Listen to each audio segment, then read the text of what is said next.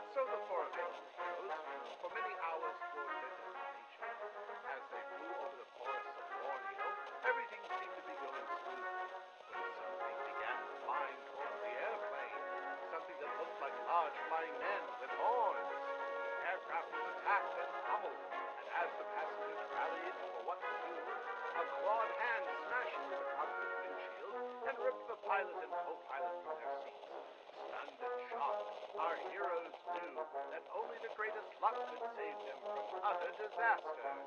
Would the flying beast tear the airplane apart? Would Magnus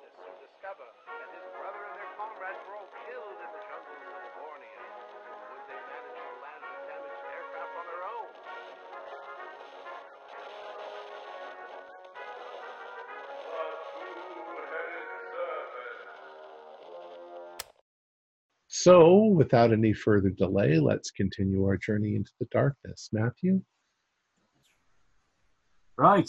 As we left it, you are assaulted in the plane. Well, the plane has been assaulted by these faceless, black-winged, demonic figures coming from the sky over the over the mountain. Uh, we'll descend pretty much straight into combat rounds. Yeah, they're gigantic bats of some sort. You got to shoot them. Oh, I, you have you you haven't seen them yet, Adi? Come look. I, I just looked out the window when you screamed. I, you've also seen the pilot and co-pilot having rip, uh, been ripped out of the cockpit by two of these things as so well. have, have, have Johnny and Oz That's right, made I'm a flying. SAN check for seeing these things? I think they will now.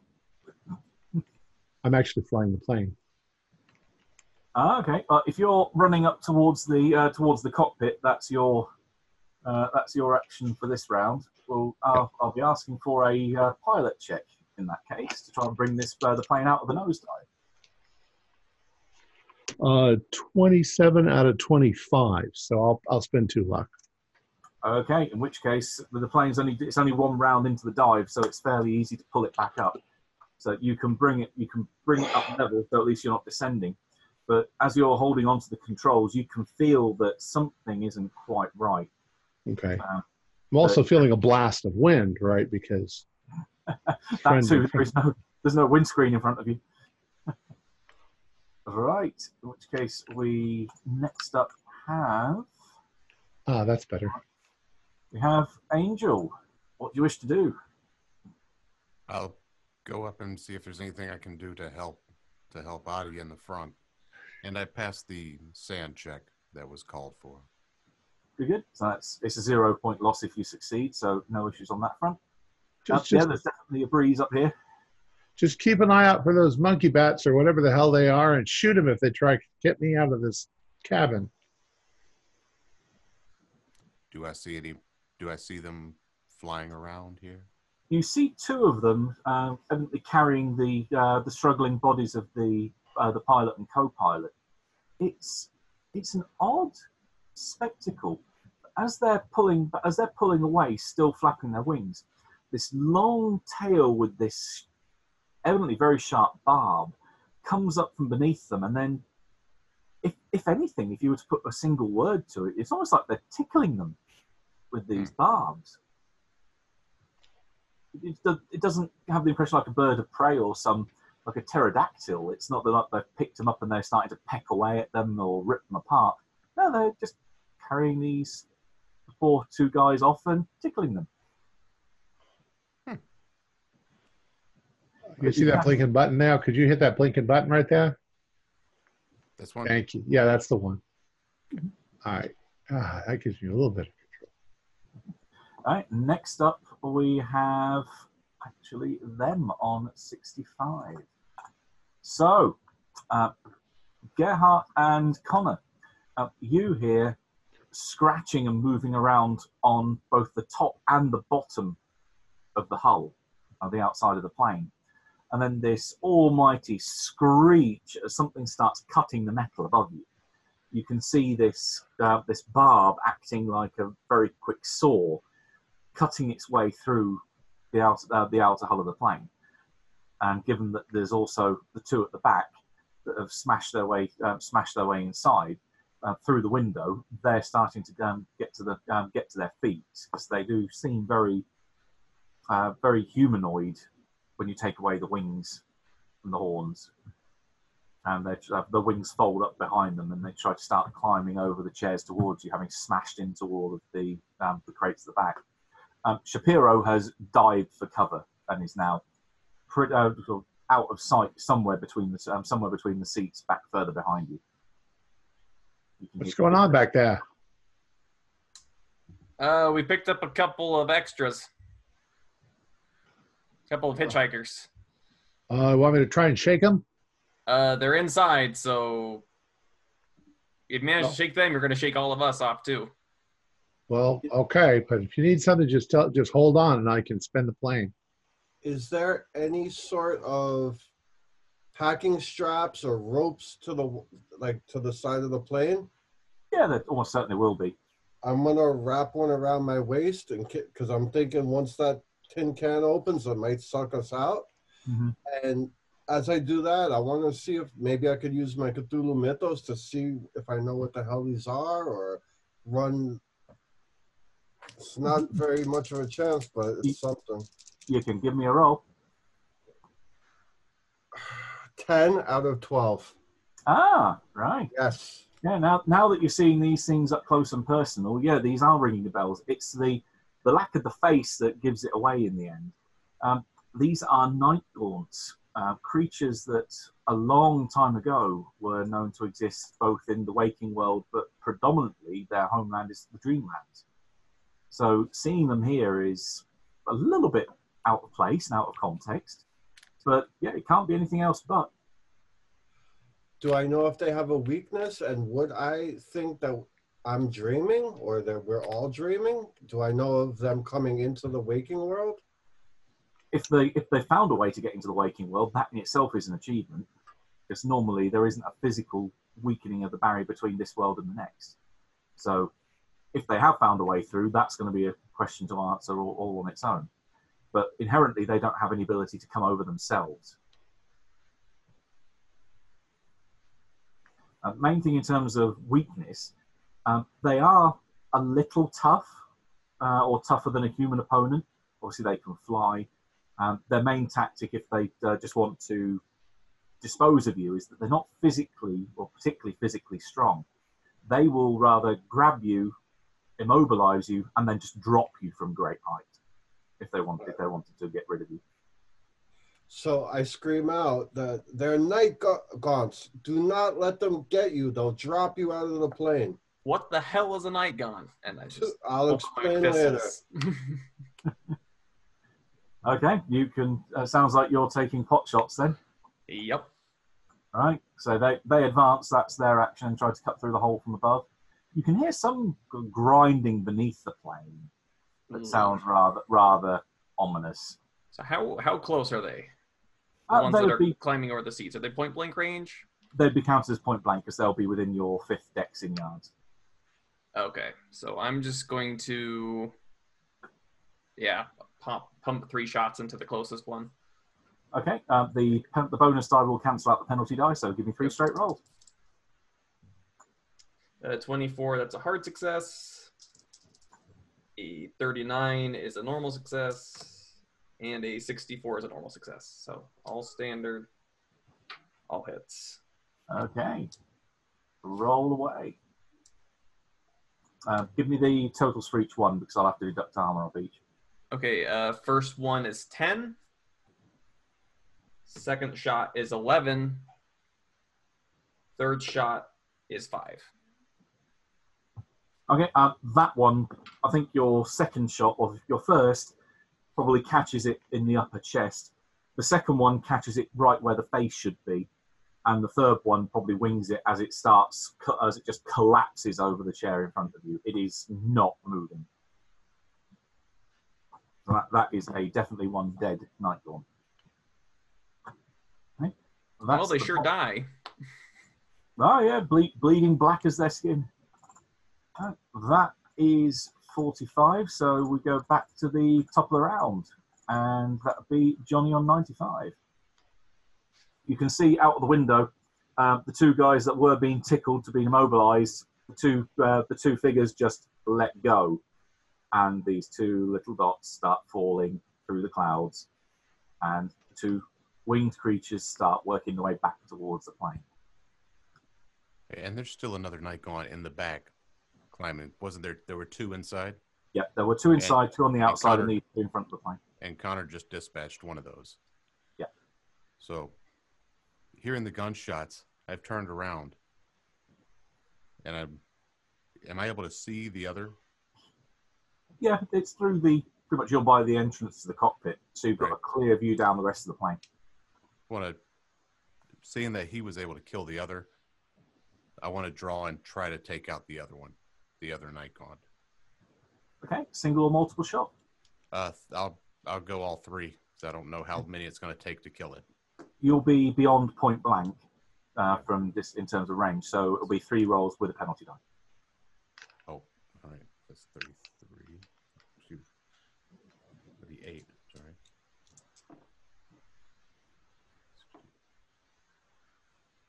61.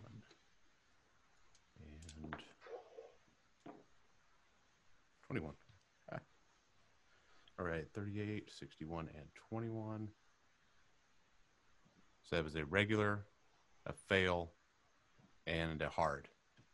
Okay, which case um, you'd need an extreme to get the upgrading damage, so it'll be two regular damage rolls, and let me know the totals for each one. All right. 11 on the first. 9 on the second.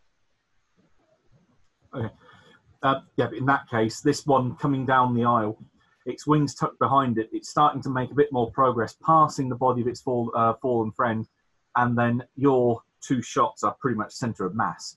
It staggers back, wobbles on its feet, and then just collapses back on its uh, back on its wings. Its legs go shooting up into the air. It also doesn't move after that. Excellent. Yeah, you should uh, be careful. There's some of us uh, in the way there, Johnny. Yep, move. I'm going to look back into the cockpit and I'm going to push the seatbelt sign, the little light to turn all the little seatbelt lights on. There is a little bing that comes the on. hell? You What- just what- dumped all of our fuel. There's no seatbelt sign.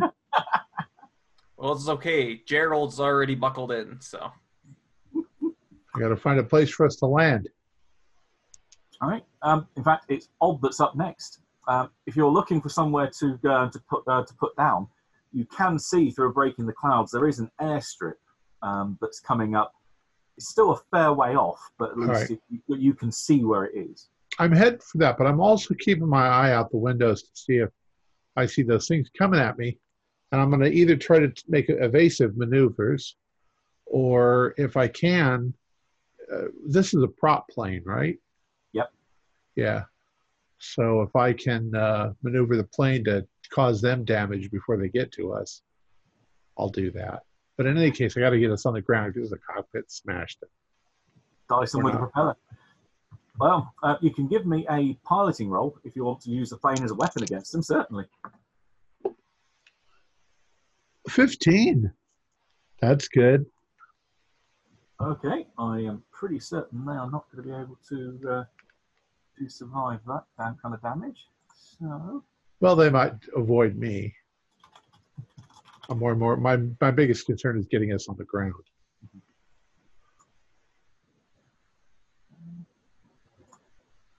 Looks like we got about five or six minutes before we're on the ground. And one, the two that are in front of you and were making their way back towards the plane, and you clip one of them um, with the wing, uh, not being uh, getting off close to the propeller because usually throwing prope- uh, people into propellers, the propeller doesn't come off too well. Yeah. Um, but you clip it with the wing, at which point it just starts spiraling down through the clouds and goes Ah, out. look at you. The other, the other one flies way over the top of you. Fucking bat monkey. The hell kind of animals live here in Borneo anyway? All right, next up will be the Night Gaunt outside. Um, I'm going to ask for a party luck roll. So whoever has the lowest luck. Um, I have a 91 luck, so. 76. Uh, 47. That's you. Yeah, I've got a 89. 98. Okay. Oh. In which case, the one that's on the top of the plane, the hat, uh, the little hatch it's made, it rips open and then drops on in. Inside, there is a gush of, suction pulling the air out through the top, combined with pulling it out, uh, pulling it out from the back. But it's not enough to wrench you out. Uh, like a cork of a bottle. But you can also hear that there's some again tearing coming from below, which sounds like roughly the kind of the area for the undercarriage. Yeah, they're damaging our, our landing gear. It's Yeah, going to be a rough landing, boys. Oh yes. Uh, this one that's on top, so the one that's underneath is still coming uh, coming up. It's at least got inside, but it's now got to get through the uh, the cargo hold essentially, and then get up uh, towards where you are. Um, it's going to drop right near Connor, and it's going to try and. It looks like as it comes down, it's going to try and grab you. Uh, how do you wish to react? Uh, I'm going to fight back. Okay. That nonsense. So it wins on the tie as it's the aggressor, but we'll see what comes up. 05. That is an extreme success. And in keeping with my normal dice roll, a 64 is a definite fail. Right, um, you avoid its gra- uh, you avoid its grasp. This thing tries to make a dive for you, and you just, just lean back over the chair as its hands clasp right in front of it. Um, if it if it was breathing, you'd be able to smell its breath. You'd be able to smell its breath from here. But instead, there's just this blank face inches away from yours. And then on 45, it's over to you. All right. Well, since it's right in my face, can I just unload both pistols into it? Uh, you certainly can. Um, again, there is because you're admittedly that close. It can move, so you still have to make the roll, but you will get a, you will get a bonus die, which cancels out negative if you're going to be firing multiple shots. All right. I'll just fire. I fired three from the one, so I'll fire three from the other pistol. Here we go. Um, first shot. 47 is a pass. 92 is a miss. 59 is a pass. So that's two hits. Um, Okay. It, it the tries. It tries to move out of the way um, from you, but evidently fails dramatically. Uh, well, first shot damage is only three. Ugh. Second one is for seven. Okay. I mean six, not seven.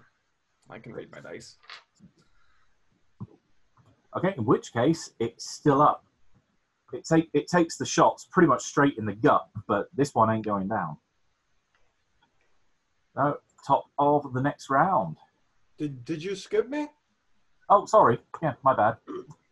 I'm going to uh, pull out one of my daggers and whip it at the one that that is going after Connor. Okay.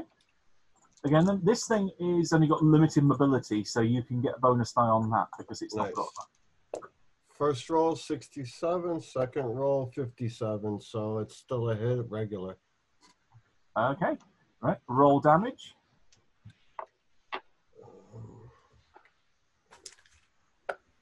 One point. Okay. Um, that pings off. So you see the blade. It's the shot's good, but as it hits the uh, as it hits its hide, you can see it definitely the blade just doesn't pier- pierce it. It just deflects off. So yeah, these things are these things are tough against blades, but say maybe not against bullets. Gerald, remind me to buy you one of these. I have one. I'm better with the knife. All right. Top of the round. Back to Johnny. All right, I see that they they look like they've got everything under control in the back. I'm going to jump up front and go ahead and strap into that co-pilot seat and protect any and protect Adi from anything coming up from the back or mm-hmm. from the front. Just try to keep him alive so that he can keep flying and get us on the ground. Okay, I'm gonna make a roll. Right, can you give me a spot hidden roll, please? Yep. 22 on. Uh, so hard 22 on 65. That beats my regular. And in which case, you can see the one that didn't get clipped by the plane and that went overhead. You can see come start. You can see at least the ha- edge of a claw starting to come round the open edge of the window. Right, is there a crash axe in the front? Uh, should be by the co-pilot seat. You, you know planes a lot better than me. I will go with your superior knowledge on this. Right, there's a crash axe down below the right the right leg. I'm gonna pop that loose, and I'm just gonna start hitting. It's a just trying to cut. Basically, I'm gonna in my mind, I'm gonna try to cut his fingertips off. Chances are it won't. It's not super sharp. It's more for busting glass and and knocking little bit Right. of things out of the way. But I'm gonna as hard as I can just keep whacking up every time I see that hand come around. Oh, still, still treat it as blunt force trauma. So I'll give you Oh, a yeah. D6 if that connects. All right, give me a fighting brawl roll. All right. That is a oh, 53. Uh, it's 53 on 45. I'll use eight luck to let that hit. Okay, yeah. In which case, give me a D6. D6. Uh, four. Okay. Yeah, you definitely connect. Um, you don't see it draw blood, but you you at least see the um, the claws retract. It definitely hurt. Yeah. I'll just I'll keep that in. I'll keep that axe and kind of just watching up there, looking back, up there, looking back, trying to keep him alive. Always a good thing to have a, a- an active living pilot. All right. Next up then is Odd. All right, I'm just trying to bring us into the landing pad. Well, we're coming down over the trees, boys. It's going to be kind of rough. I'll give you a 30 seconds warning. Okay. So you, can, you don't have, you don't have to worry about making a roll at this point. It's mainly going to be when you touch down. right. The undercarriage is most certainly damaged. I'm expecting us to skid. Yeah. Mm-hmm. Right, then we are on the night goal. The one that is right in front of Connor. Uh, he is going to try and grab you again. Well, I'm going to fight back again. Okay. Uh, 40. I'm gonna spend five luck to make that a hard success with a 35. And my dice don't seem to want to roll anything below a 60 for the majority of my rolls. So there is a bit of more flailing that takes place. Uh, this thing is desperately trying to reach around you with both hands, thinking that if it, long as it grabs you, it won't, be, it won't be a problem for it anymore. But he, this thing just keeps swiping like this, just sort of flapping its arms in front of you. Uh, Gerhard's next, five points below. I will. He's still uh, fight. Connor's still fighting that one. Yeah, So I'm taking gonna two, pull, let's say, taking two bullets to the gut, and he's still moving. I'll pull out my Mauser and I'll just take a walk. Right, oh no, I'm I'm tied up. All right, I'm just gonna take a shot. Uh, You'd still be within point blank because it's I still a number of yards. All right, I don't want to untie myself because uh, a 16. Let me see. That's, it's just a hard. So you get a bonus. Is that Oh. with the bonus dice? It's but no no. Uh, 16 is still the better. Okay. Right, you can give me a damage roll. Five points. Right. I know what it's doing next time then. But before it gets to act, we have Connor.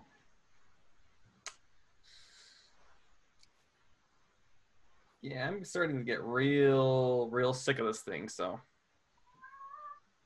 I'm going to. Um,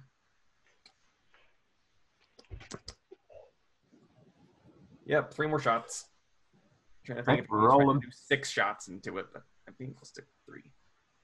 It's going. In fact, you get a bonus die now for overpowering because someone has already successfully hit it in the round. Oh, really? So my Mhm. point blank. So I get bonus dice on all three of these shots. That's awesome. First one cancels out the penalty, and then the one on top of that becomes just a regular uh, bonus stuff. Okay, so first one's a regular. Second one is also a regular. Third one is uh, hard. So that's uh, just three, no extra damage. But all three of them hit this time. Okay. And roll damage. Uh, 10 on the first shot, 8 on the second shot, and 4 on the third shot. Your, your first one catches it just beneath the chin. Um, at that point, you're pummeling. The rest of them find uh, land home in a corpse. So this this thing then slumps, admittedly straight forward, covering you in this horribly smelling, viscous, Yeah. black, ichor blood. Yeah, you're probably going to want to change change your clothes in a little bit. Stupid night gaunts, whatever they're called. All right. At the top of the next round, can I have a group luck roll again, please? That'll definitely be me at this point. Yep, this time with less luck. Yeah, yeah, yeah. That's uh, and w- there it is. I was about to say, with one less die. Seventy. Okay. In which case, they are still going to be coming at it. Uh, Odd is at the top of the round. Uh, not Odd, sorry. Uh, Angel is at the top of the round. I, he's still trying to climb around. Yep, he's still trying to get in. I'm still whacking his hand, or how are we? How's he looking? Like, how's he? What's he doing? What's he doing up here? It's pretty much like playing whack a mole. It's the minute you see a hand, there's a thunk. yeah. So, yeah, fighting brawl. Forty-six. All right, I'll spend one luck to make it a pass, regular pass. Hey, roll damage. Three. Yeah, that's almost more of a glancing blow. You probably catch one one claw, but again, it retreats. You can hear it scrambling around up there, trying to get a better or different vantage point to try and get in, maybe out out of your reach. It can't see where it's being hit from. It just feels that it's being hit. Right, then- Hey, Angel, the planes the planes are gone us, so you can fire a bullet right through this uh, this tin top here and see if you, can can't hit it next one time. through this. All these switches. You just want me to shoot through all these switches? No, not the switches, but the thing's got to be right up here somewhere. It's right above us, and all above us are switches and ball and these these whole breaker panel is right here. There's circuit breakers and everything for all your avionics and everything. I put a bullet through there, you're liable to short out your entire ignition system. We're about to crash anyway, so it's not going to make much difference. You want engines or no? Uh, at this point, I'm mostly gliding anyway, so uh, uh, use your own judgment. But uh, uh, 30 seconds, boys. Find something to grab a hold of. Uh, everybody should pee. I know that sounds weird, but you should empty your bladders. What? It'll it'll it'll reduce any damage that you might take when we crash. We've got some other Stuffed in problems, Audie. Piss your pants. It's an order. Captain speaking. that is the, definitely going to be the weirdest instruction from a captain I've ever heard of. right. Uh, next True, round will be. next round will be the Night Gaunt trying to come up from below. Uh, there's a smash from the floor in the central aisle, and this head pokes itself um, pokes up through the floor. I'm not going to ask for a luck roll at this point because it's got four other bodies around it at this point. It looks one, uh, three other bodies around it at this point. It looks one way, it looks the other. Even without any face, it definitely seems to be able to emote, maybe with the uh, the angle of its horns. They stand bolt upright, and its head just ducks back down, uh, back down through the floor, and you hear this woof of wings as it propels itself out of the bottom of the plane. So there's three left inside, or they all jumped out? There, there are three dead inside. Yeah, you Uh, better run, you coward. Yeah, they, they ain't stupid, at least not for the most part. Um, inside, you've got uh, Gerhardt and Connor. There's no other targets, but you can give me spot hidden rolls if you look out the window. 29, that is a hard success. 97, I found. Okay, Gerhardt's looking around um, down the barrel of his gun, wondering if there's anything left twitching inside. Um, Connor looks out the window, and you can see the one that was coming um, coming up through the floor. So dives out the bottom of the plane and comes into view as it goes away from the plane. It makes some sort of hand gesture. If it's if it does communicate, maybe it communicates via uh, via sign language. But some some definitely some kind of gesture, and the one that's yeah um, the one that's on the front of the plane you can hear let go and the two then start to glide off and they're the only two left as you clip one with the uh, with the wing and got the three dead inside that's all six accounted for that brings us out of combat the only roll, roll left to finish will be odd landing the plane give me a piloting roll Can't read it. 30, 37. I'll need to spend 13 points of luck, which I will do. Okay. Uh, there is an almighty crumple of, um, of metal as the landing gear just collapses in on itself. But inside, you don't take any damage. As you admittedly, there is a like, almighty bump and you're shaking around a lot. It But skids and especially as, yeah, especially as you said, like buckle up and tie yourself down. Um, yeah, it's like roll, riding a particularly nasty roller coaster, but you come to a skidding halt, and then everything goes quiet. All right, you guys, let's get out of here. Keeping in mind the nearest exit may be behind you. I'm going over Well, to Angel, one- they, they've made quite a few exits for us. Then find one. They, and there- get there's the exits plane. above me, exits below me, exits right, in I'm front of already me, out of the exits plane while he's behind in there me. yammering on. Yeah. Yeah, I'm get out. out. The, the plane might burst into flame at any moment. Oof. Hey, we made it, boys. You, you can see Shapiro um, actually from because if you've gone straight out the front, um, Connor and Gerhardt see Shapiro gets up looking white as a sheet, and instead of diving either through the hole in the floor pretty much in front of him, or out the hole at the back of the plane, he runs over to the equipment at the back of the um, the back of the plane where the two night gaunts that came in through the windows crashed into and say sent boxes scattering. And you hear him uh, gasp in this horrified squeal um, as he looks down at a box that's, as mentioned, it's about the size of a tea chest. It's about uh, 20 by 20 by 30 inches long. So it feels like a say a rectangle. Yeah. Um, the one that when it hit and roll, rolled around, you could hear something metallic inside uh, ching, uh, tingling. Yeah, um, he goes over to that and he is he just yelps. Uh, what's what's wrong there, buddy? Ah, ah, if, if this if this thing has been damaged too, ah. Uh, Hey, hey, hey, hey, relax. he, he I say as starts- I walk over, reloading two pistols.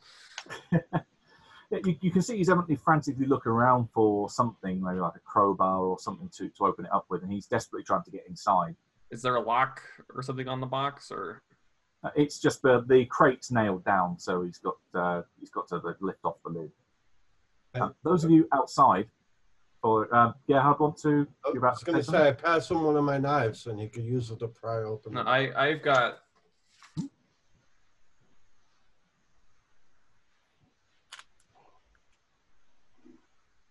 Yeah, I've I've got my little knife. I mean, if so, Oh, so Ge- Gerhardt's offered his. So yeah, um, Shapiro takes it, wedges it into the uh, into the crack between the lid and the side of the box, and pops it open. And the first thing you hear is ticking. Outside, the Odd and Johnny can see you're on a fairly standard um, airstrip. There's no other planes here, though. You are the only plane.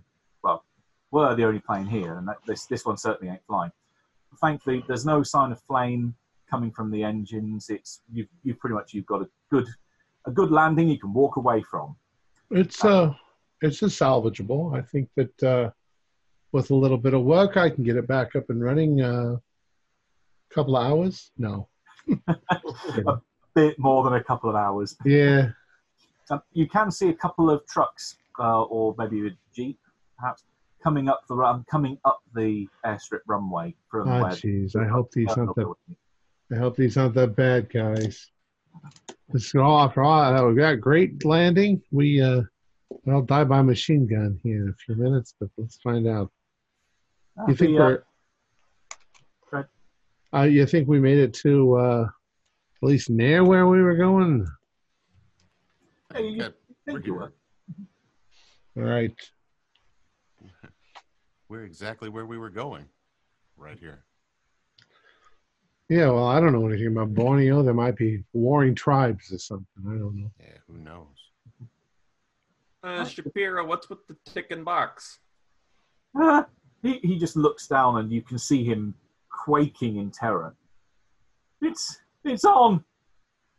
Stupid What's- goddamn thing said it turned it on. Turn Uh, what on a bomb? Once I hear that, I start yelling for Odd. What's going on? All right. Go inside and see what's going on. Right, You, you find them as described looking over this box. Um, in, inside the crate is a box. Looks like it's uh, made of mahogany. Um, it's you have to lift it out fully to get a good look at it, but you can see the lid.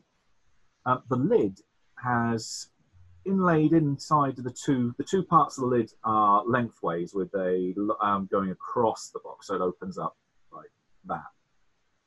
Um, on one lid, one side of the lid on the top, and then the other side of the lid on the bottom, are two carved inlays of what look to be fish.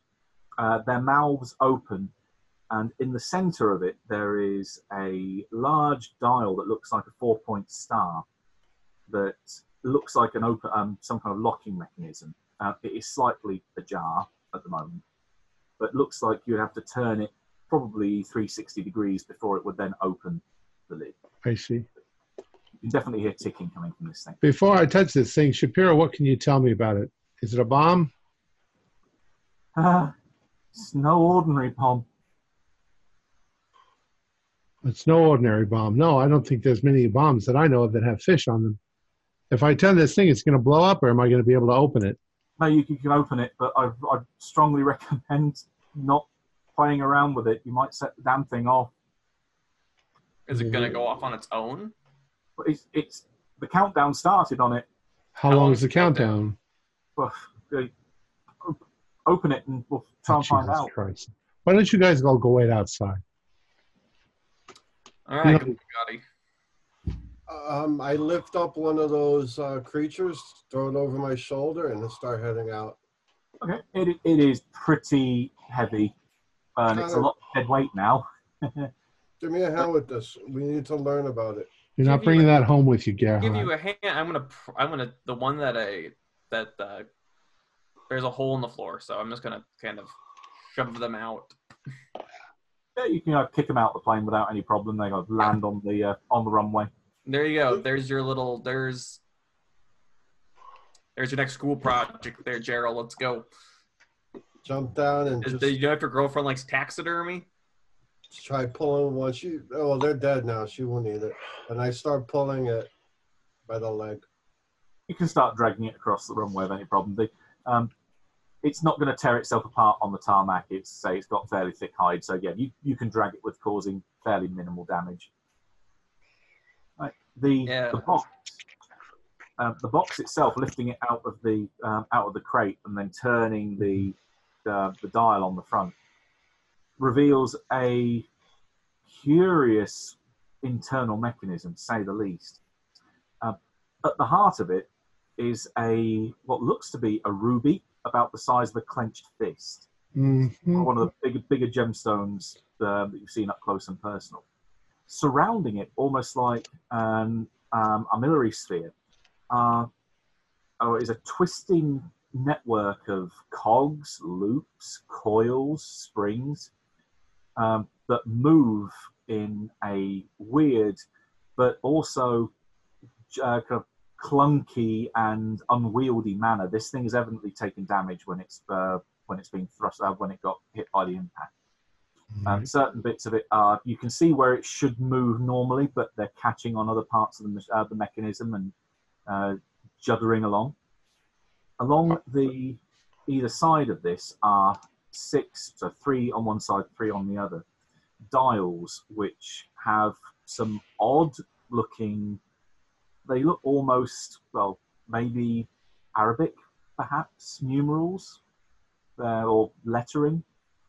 It's I'm Yeah. pretty certain it's a language you haven't got. Gerhard, stop playing with your new girlfriend and come in here and see if you can figure out what language this is. Uh, so I go back in, pop up through the floor. Is it Huh. Arabic or uh, I take a look at it. Is it. it snake person? I think it's probably snake person because everything is snake person. Or fish No. person. Maybe this is fish person. Now Ge- uh, Gerhardt is able to recognize it. Uh, this is Persian. Oh, Persian. What do they? Are they numbers? Or are they words? Or Numbers between one and ten on each dial. each style is one to ten. Yeah. So, So it's a I- combination lock. It definitely looks like a dial or maybe a timer, as you can hear the ticking is coming from these dials as they are moving in very slow sequence, each Right. one turning at a different rate. Either of you can give me a astronomy or I uh, have astronomy. Don't have yeah, astronomy is the perfect roll for this actually. Uh, Twenty-five out of forty-five. Uh, Ah. just shy of a hard. In which case, something maybe clicks at the same time then as to uh, something that you were told a little while ago by your uh, by your sister. Um, that on each of the four lengths of the box, um, there's an inlay of what looks to be a different constellation. Um, each of the stars are marked with um, yellow quartz, apart from one which is marked with a red ruby. Uh, the different constellations you've got uh, Leo, Taurus, uh, Pisces, Australis, and Scorpius. And the start, the key stars which are marked within them are uh, the. What was I drawn a complete blank?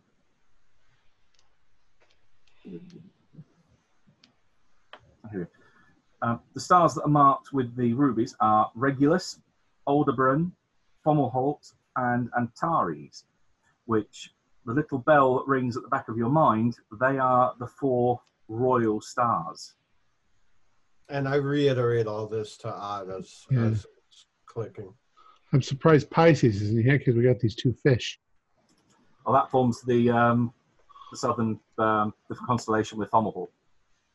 In fact, the, the star on the top that forms the, the opening mechanism is Fomalhaut.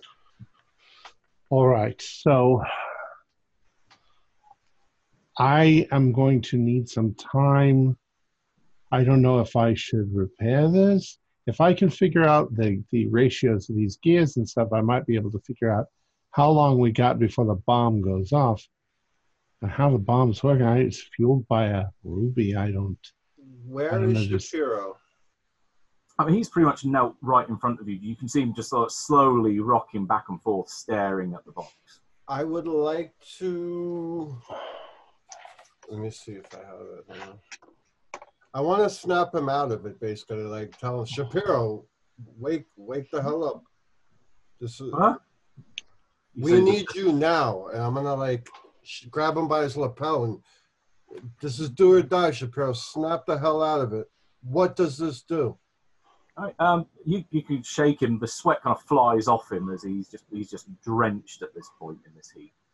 Um, his eyes grow a focus and he looks up at you and just says, "It's like I say, it's no not an ordinary bomb. It's a, it, it creates a gate.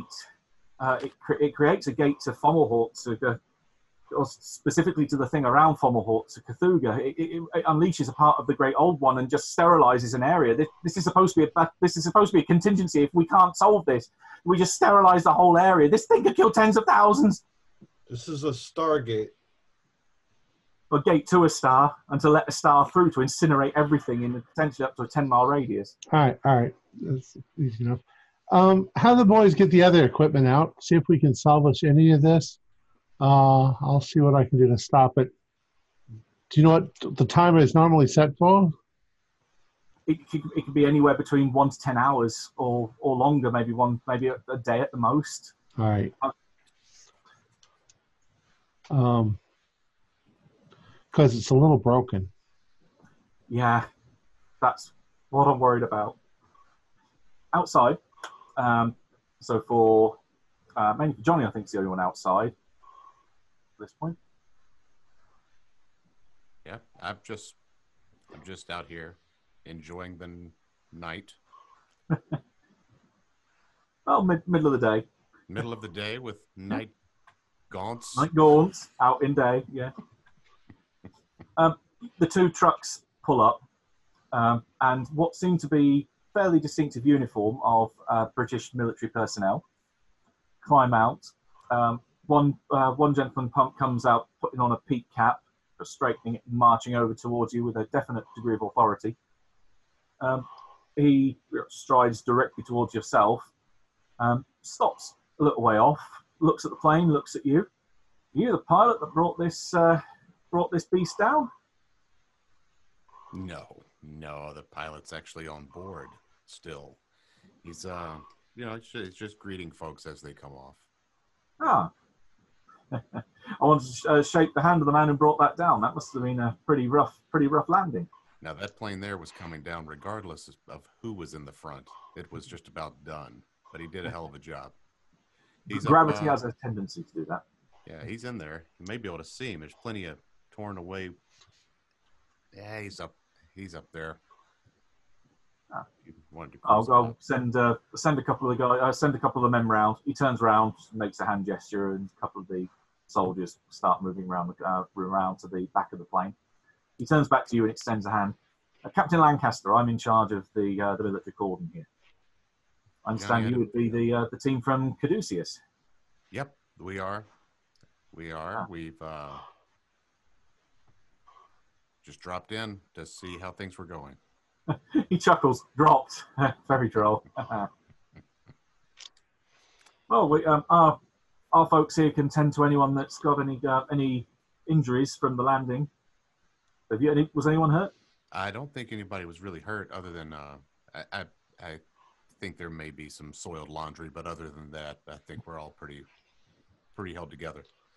He looks over your shoulder and just points towards the uh, the body of the Night Gaunt out on the runway that uh, Connor got out of the plane and Gerhardt start dragging away. Just said, "What in the hell is that?" That's what brought the plane down. There was a group of them. There's a couple more up top. We had to Are dispatch them pretty quick. Otherwise, they were going to tear the whole plane apart. There's some kind of bird. I have no see wings on it. Oh yeah, they're winged, and they're pretty aggressive. But uh, but him and his two friends up top, they're not going to hurt anybody anymore. You can you can you can touch it if you want. Oh, I've got no intention of going anywhere near the uh, the, un, ungodly thing. But oh, he shakes his head and kind of raises his uh, cap a little bit. You know, this is this is a strange part of the world. I've seen some. I've seen some odd creatures in my time, been in the various places I've been posted around uh, around the empire, but my God, this is uh, this is something else. This place. Now is that one face up or face down? Probably face down. It's, he sees wings. That's why he thought it was a bird. Ah, well, come on over here. I'll show you something that's kind of cool. I'm Gonna see if he uh, he yelps when he looks down at it. Oh no, he's actually remarkably cool. I'm I'm just gonna take my foot and scooch its head or like kick its head over so they can see that it's smooth faced. Like? Eh. It's- Yeah, he he kind of freezes for a moment and then just looks down with this intense curiosity. So says, Weird, huh? Oh, very strange. How how the hell does it see? No idea. But they did really well. They found the plane in the middle of the air. Um, they fly fast. They're strong. But, um, you know, when it comes down to it, I guess it's not fast enough or not strong enough because now we've got it as a trophy. I don't know what the hell they're going to do with it. But Well, Earhart's ah, liable to put it up on his wall over his mantle for all I know. speaking of trophies, have you got another? Have you got another one potentially? Since I'm There. still kind of, I'll kick another one out and kind of jump down. Now you see, since I'm the one that uh dispatched all three of these, Well, that's not Well, 100% true. hmm. But two two thirds, two thirds. That's right, Angel. I forgot that you participated a little bit, a little bit. Oh, what interest do you have in the these fine little critters here? Well, mainly when you said trophy, that was the uh, the main thing. So we've actually bagged a rather curious uh, curious beast um, a couple of nights ago. We've got the uh, the head mounted up at the wall back at the officers' mess. So I was wondering if uh, potentially this could be a second one that we can add to the uh, this little growing collection. Well, we'll see what we can work out. Yeah, whichever one. You can take whichever one I killed. I'm not going to take it back, make Well, shoes out of the hide or anything I mean, like they, that. they they all look the same, Angel. I, Yeah. You sure? I think I think both of mine were shot through the face. So yeah, yeah, there you go. Take the one that's not shot through the face because I put two in its chest and took it down. So that would be the one that I killed. Feel free. Think of it as a gift from the angel to you. Perfect. No, I, like- I like the sound of that. Thank you very very much. Very welcome. Well, inside you can hear the conversation going on, uh, going on outside, as well as looking at this thing. Um, Odd can give me a roll either using mechanical repair or if you've got engineering. All right. Uh, mechanical. Where is it? Uh, I got a 76 uh, out of 65. So I'll spend 11 points of of luck. Okay. I don't think I have engineering. Is there anything like engineering on here? Yeah, No. it'd, be, it'd be science. I got physics. Yeah, that, that would also work. Oh, well, then I passed it by a lot on physics because I got 70 in physics. There you go. All right. Having a look at this thing, you are fairly sure you would know how, to, um, having studied this, you can also see there are various little marks, again written in Persian, around uh, astrological symbols that track the paths of what seem to be these astrological bodies that the internal hoops represent or that mimic the paths of. Uh, this thing is a mechanized version of a gate spell. Trying to disarm it, if it was intact and working properly, you would be fairly sure you know how to stop it. However, with it being damaged, you are fairly certain if you attempt to do this, it's going to start. It's either going to enhance, um, speed up the countdown, or a premature detonation might occur. So right. th- this thing is going to go off, but with the also with the timer being uh, say messed around as well, you're not exactly sure how long it's got before it goes off, but it is certainly hours rather than minutes or seconds. Now we have a problem here. Um, Shapiro, is there anybody on your team that's an expert on this particular device here? Gerhard, we got a problem. I think you are the expert, Adi. Um, Well, here's the thing I'm not the expert in astrology or astronomy or yeah, or magic. You're the magic guy. See, the problem is, is from what you've told me, there's a real serious danger if a spell is not done correctly.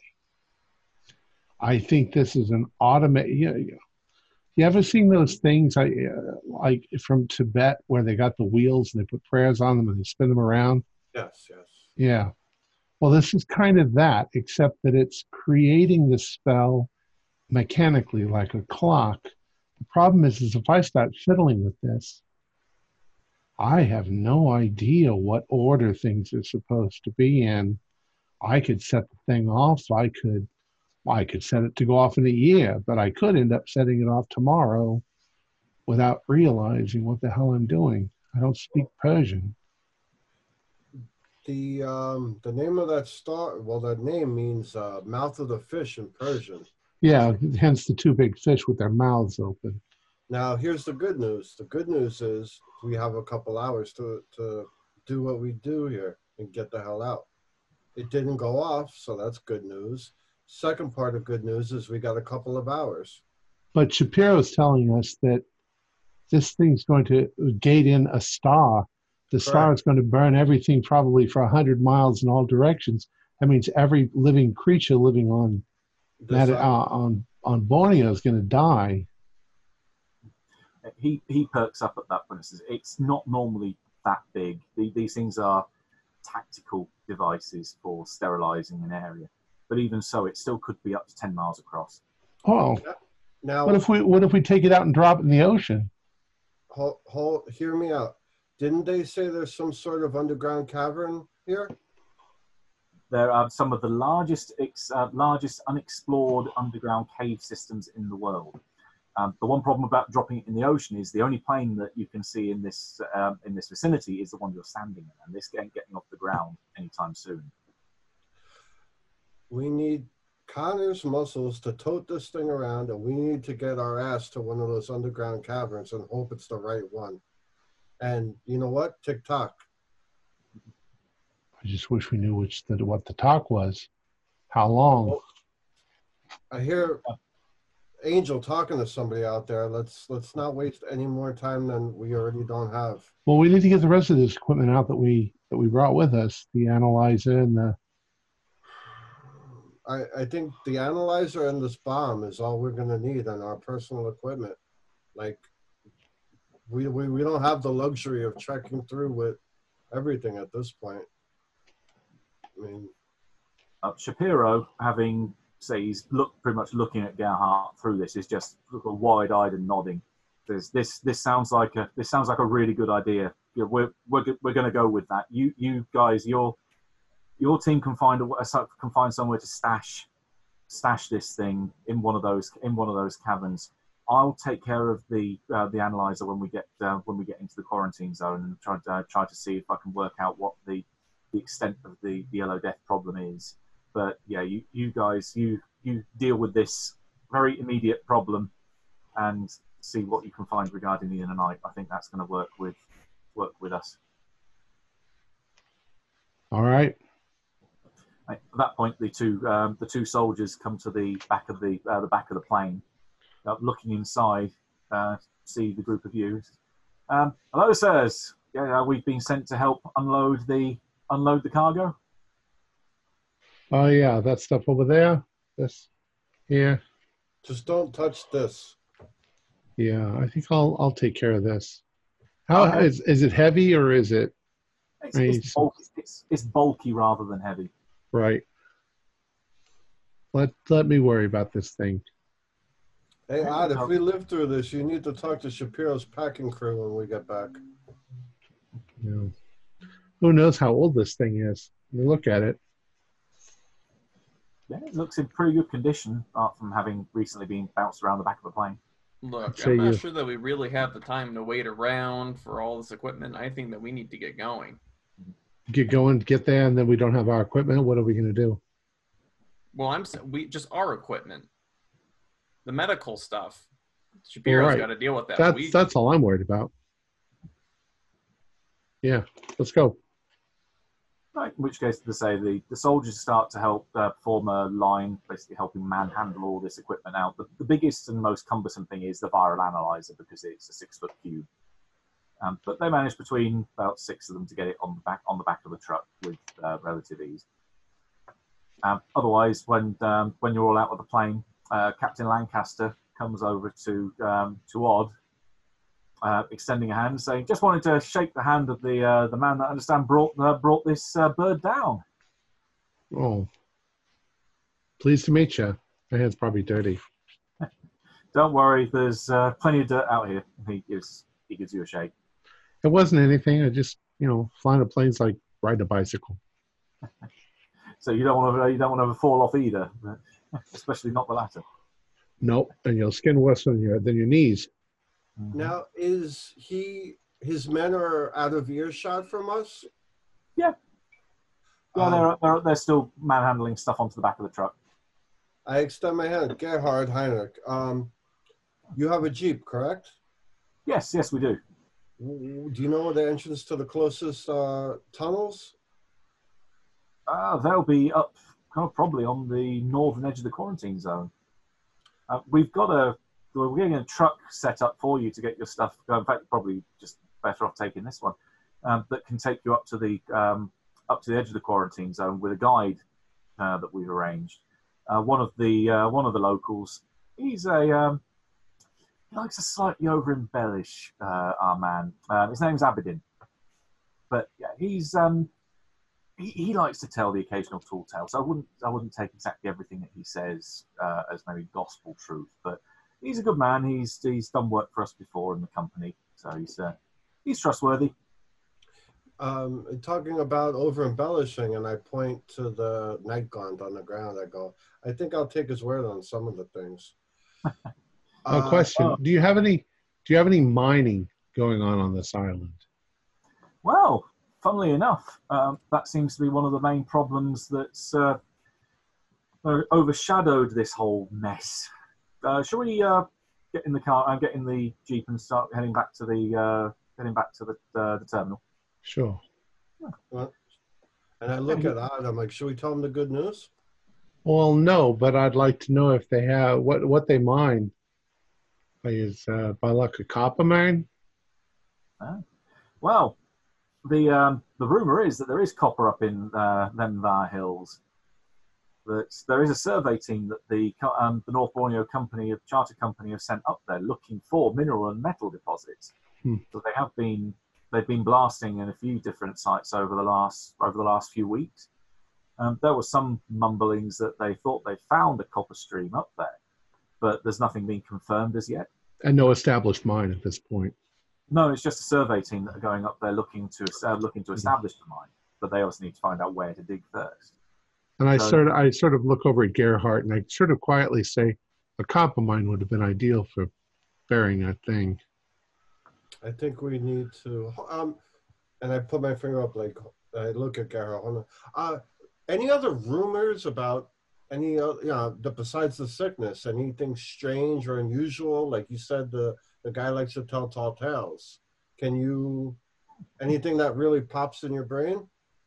Yeah, they were they were saying that the um, the before everything uh, well, before we shut down everything in the area and established the uh, the quarantine uh, quarantine perimeter, uh, they were saying that there were protests that were taking place up at the um, up at the survey team's dig uh, not dig site up at the survey team's camp, and the locals saying that the spirit of the mountain had been angered and that they should go.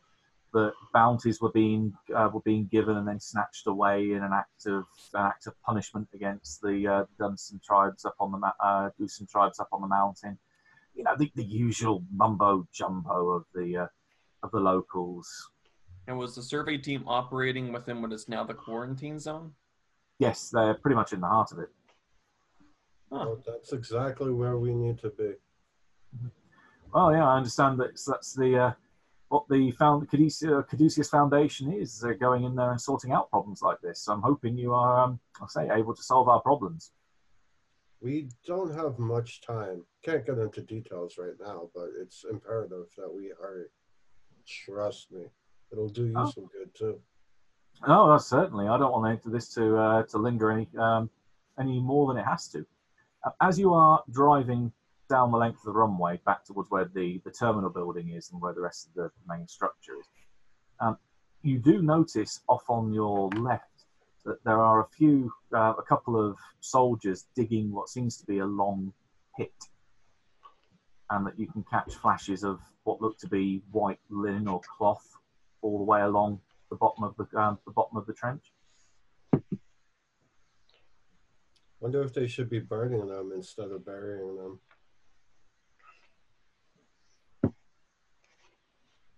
Right. Odd. Did, Um, did you make the? Uh, did you make those face things? Yeah, you, you've got some uh, you got some visors that you put together. Oh yeah, yeah, yeah. Uh, modified bee, uh, kind of modified beekeeper helmets. Uh, The um, jeep pulls up. Uh, he gets the the captain jumps out of the um, out of the chair, comes uh, comes around and gestures towards one of the uh, one of the buildings at the terminal. So it's going to be going to be a little while before we manage to get obviously your stuff put together, get the jeep um, get the jeep up. Um, you're more than welcome to come and actually have dinner with me if you want to uh, grab a bite to eat before heading up there. Depends on Ah. how you want to rush up. Odd, I really think at least the, the the man in charge here should know. Well, let's talk to him in private. Well, it's just us and him in the jeep. If, Oh. if you want some, if you want to discuss something in private, you can step into my uh, step into my office. No, That's, that's You you hear, just listen, listen close. Well, we're we're alone in the jeep then driving. yeah. He's going to say he's pulled up now. So he's Listen. out- Uh, not all of us on the team know everything that's going on.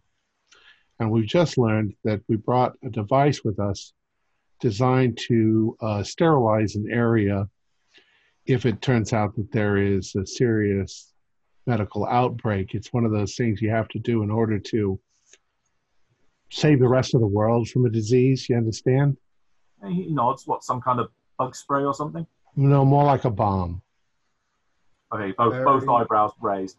a bomb that'll incinerate the area because you know bug sprays aren't really effective against germs uh, you need something that will literally incinerate the area and the idea of burning out an area it's it's a, a horrible thing but we're talking about if if this is an outbreak of some horrible disease and it gets out into the rest of the world the whole world dies so better to wipe out everybody in the area and kill the germ it's a last resort you understand? A, com- a completely last resort.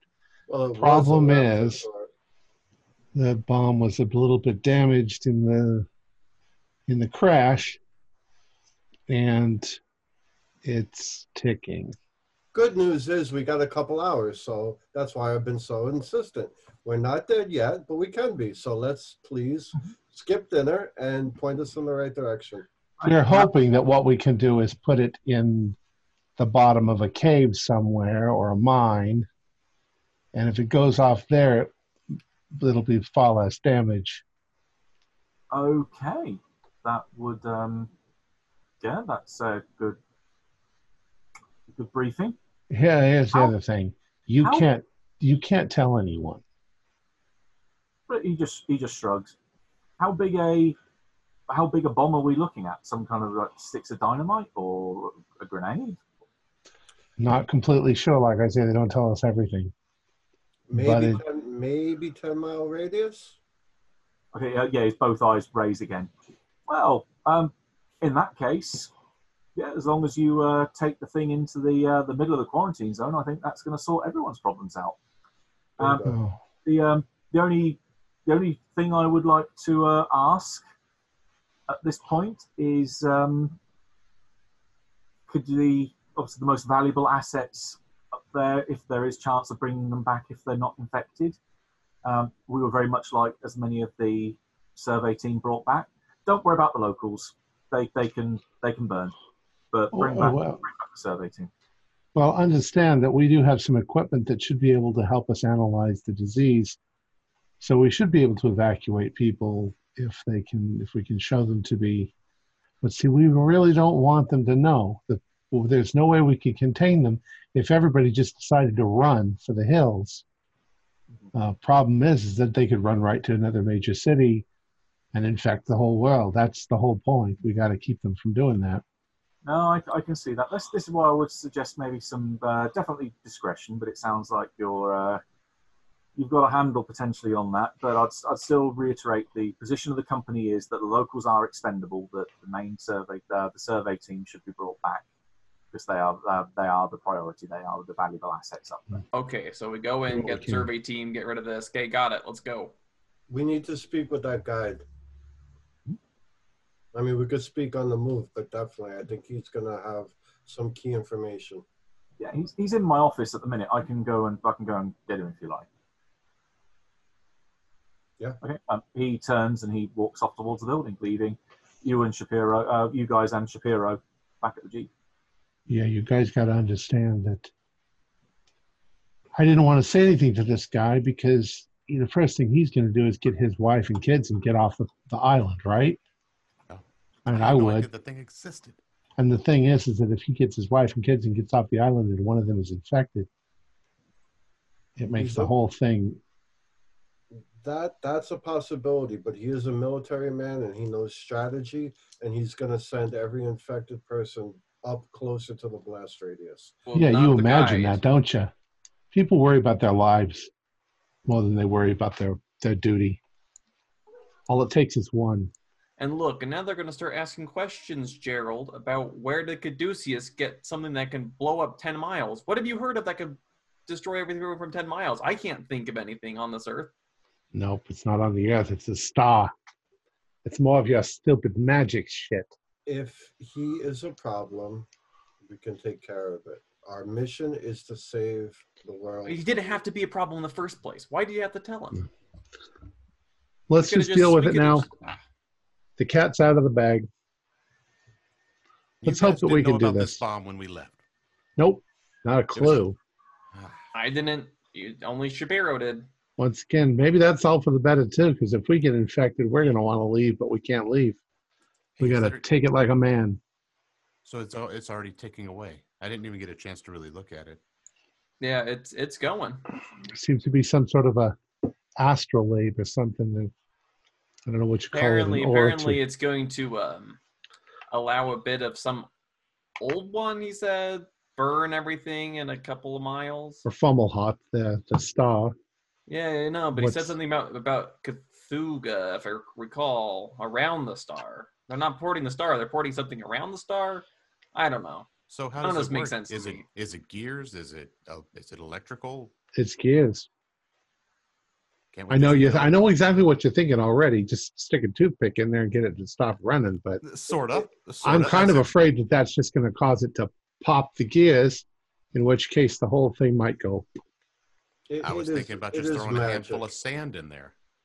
Yeah.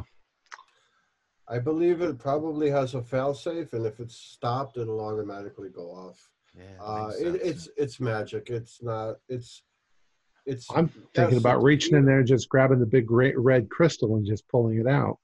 Well, when you do that, let me get at least ten miles away from you, and then feel free. By the way, I noticed that some of you didn't pay. Well, I noticed you did. Of course I did. We were gonna make it, odd. You gotta. It's gonna be uncomfortable. Of course we might make it. We might make it. The thought problem is is that your bladder, if it's full of liquid and you get injured, could seriously damage you internally.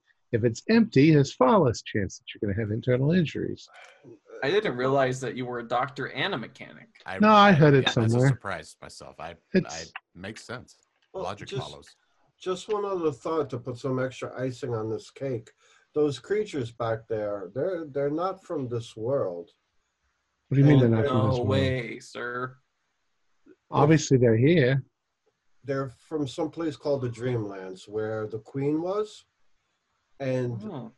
there's at least to my knowledge, there's no gateway for them to pass back and forth. Well, forth. uh, turns out there is. 'cause, exactly you know, my point. So wherever we're going, there might be a gate to Look. another dimension. look, the survey team might have stumbled across. Cause look, the snake people wanted to find their what moo, their cow place. That's a weird name for a place, moo. But you know, whatever. Snake people are weird, you know. So they want to go find their their moo, their home in this Dreamlands place. Maybe the survey team stumbled across one of their ancient attempts and is now letting them through.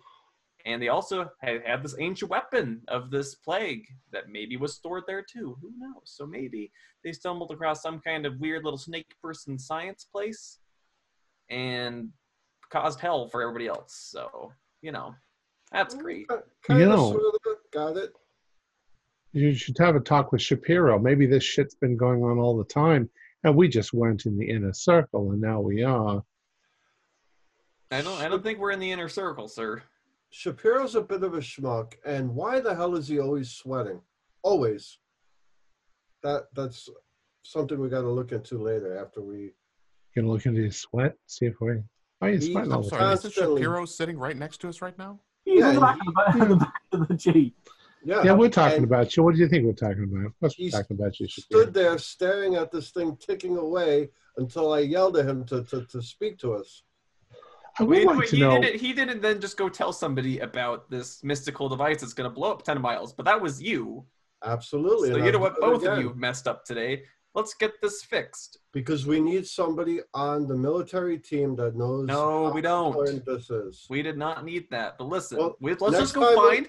Let's just go find this portal that leads to the place that your girlfriend likes so much, and let's just chuck this thing in there and forget about it. Perfect. And next time we have a ticking time bomb from an extra dimension, I'll make sure not to tell the head of it. Look. I'll, I'll, I'll make Yes, sure. please do not I'm- do that. I'm not exactly sure that I feel comfortable about throwing our problem through a portal into somebody else's Oh, world but why does that matter? because Look, there's the, the uh, things that came from that other place tried, if you forgot in odd, tried to kill you. We why, don't know why that do those. care? You mean the bat monkeys that tried to attack Yeah. us? He Aren't those from they came Borneo? this- No, That's what I was just saying. They're from the dream world. But if right. this So let's just give them a gift in return for destroying our plane. a like, thank you. disease, it might be some sort of dim- disease dimension or disease world. All right, look, look. I'll do whatever you tell me to do, but uh, I, don't need to hear about dream worlds and magic and all of that. I'm going to try and, I mean, I've looked at this thing and I'm pretty sure I can't do anything to fix it. And I'm really afraid to fiddle with it. Uh, uh, So- don't just we have a couple hours, hopefully more than less, and We're going to try to find a place where we can stick it in. In a place where when it goes off, it's not going to do that much damage. All right, so I think we have a solution to, to, to the one issue, but let's take care of another issue right now before we get too worried. Hey, Shapiro, do you know why you sweat all the time? He looks, his kind of eyes narrow a little bit, and he looks down at his uh, his paunch. He's not exactly um, a thin guy. And uh, sheepishly looks up and just says, "Look, just because I'm a little overweight, I I don't get on with the, the hot weather. I I'd, I'd sooner just live in an icebox and I'd be a happy man. Okay." yeah, but you Yeah, were do you sweating see- back at headquarters in the chair, not moving profusely. Ger- Gerald, stop of- beating around the bush. I just want to know if you were When you- like part demon or something, What? No, he- or part demons. ice creature. Demon sweat? I have no idea. Is that even a thing? I think we're all Are- getting a little overboard because of this weird stuff that's going on. Are Uh, faceless winged gremlins a, a part of your everyday? Hey, let me go get the newspaper and pet Gerald, my winged if- faceless creature. Look, look, Gerald. Shapiro's an ice monster. I'm a gremlin. I didn't say he Body's a a bad goblin. ice Angels, monster. whatever the hell he is. Yeah. Let's Perfect. let's not speculate on things that we have no idea. Next thing you're going to be telling me that I'm some graphic artist living way in the future, uh, just playing some game on a box in front of him. But you know, it's not true. just let's keep going here. Yeah, you're gonna what? You're gonna tell Angel that he's just a bunch of numbers on a piece of paper? Ridiculous.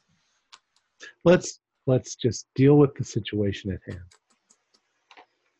Pyrrha does kind of mutter, I wish I was two dimensional. I'll at least lose some weight then.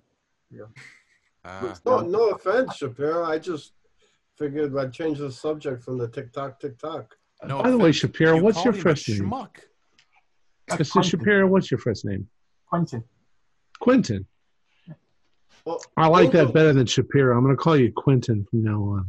Angel, to answer that question, yes, I called him a schmuck. He's supposed to be our handler. How come we're the one taking charge of the situation? He should have the balls to tell us, holy shit, this bomb is activated. It might go off. Just kind of- throwing it out there. That's Because all. sometimes you might want to use a little tact, Gerhard. That's all I'm saying. You know, I He really wasn't sweating until you jumped all over him and questioned his manhood. Now you've asked him if he even has testicles. For the love of God, man. Can we crack a window? smells like Odd's piss in here. Ha. That's the asparagus I had for dinner last night. Um, I would like to at least spend some time with Gerhardt and the bomb and see if we can figure out, based on the markings on the cogs and stuff, what's going to align up that's going to open the gate. Okay, you two. Then we might be able to figure out how long we've got. Okay, or or how about this? We go to the epicenter of this, find what the survey team was doing. We get this to the other world so we can gift it to our good old friends, the bat creatures. And then before we do that, you can tinker around with your little box. That's Well, what I'm saying. we could do both. If if, if I'm we don't glad have we enough are in time, agreement. if we don't have enough time to get there and throw it in, finding out that we don't have that time's not going to help us all that much. Agreed. So So while let's we're let's driving, not figure that out right now. Right. While we're driving, Odd and I will be in the back seat figuring this out.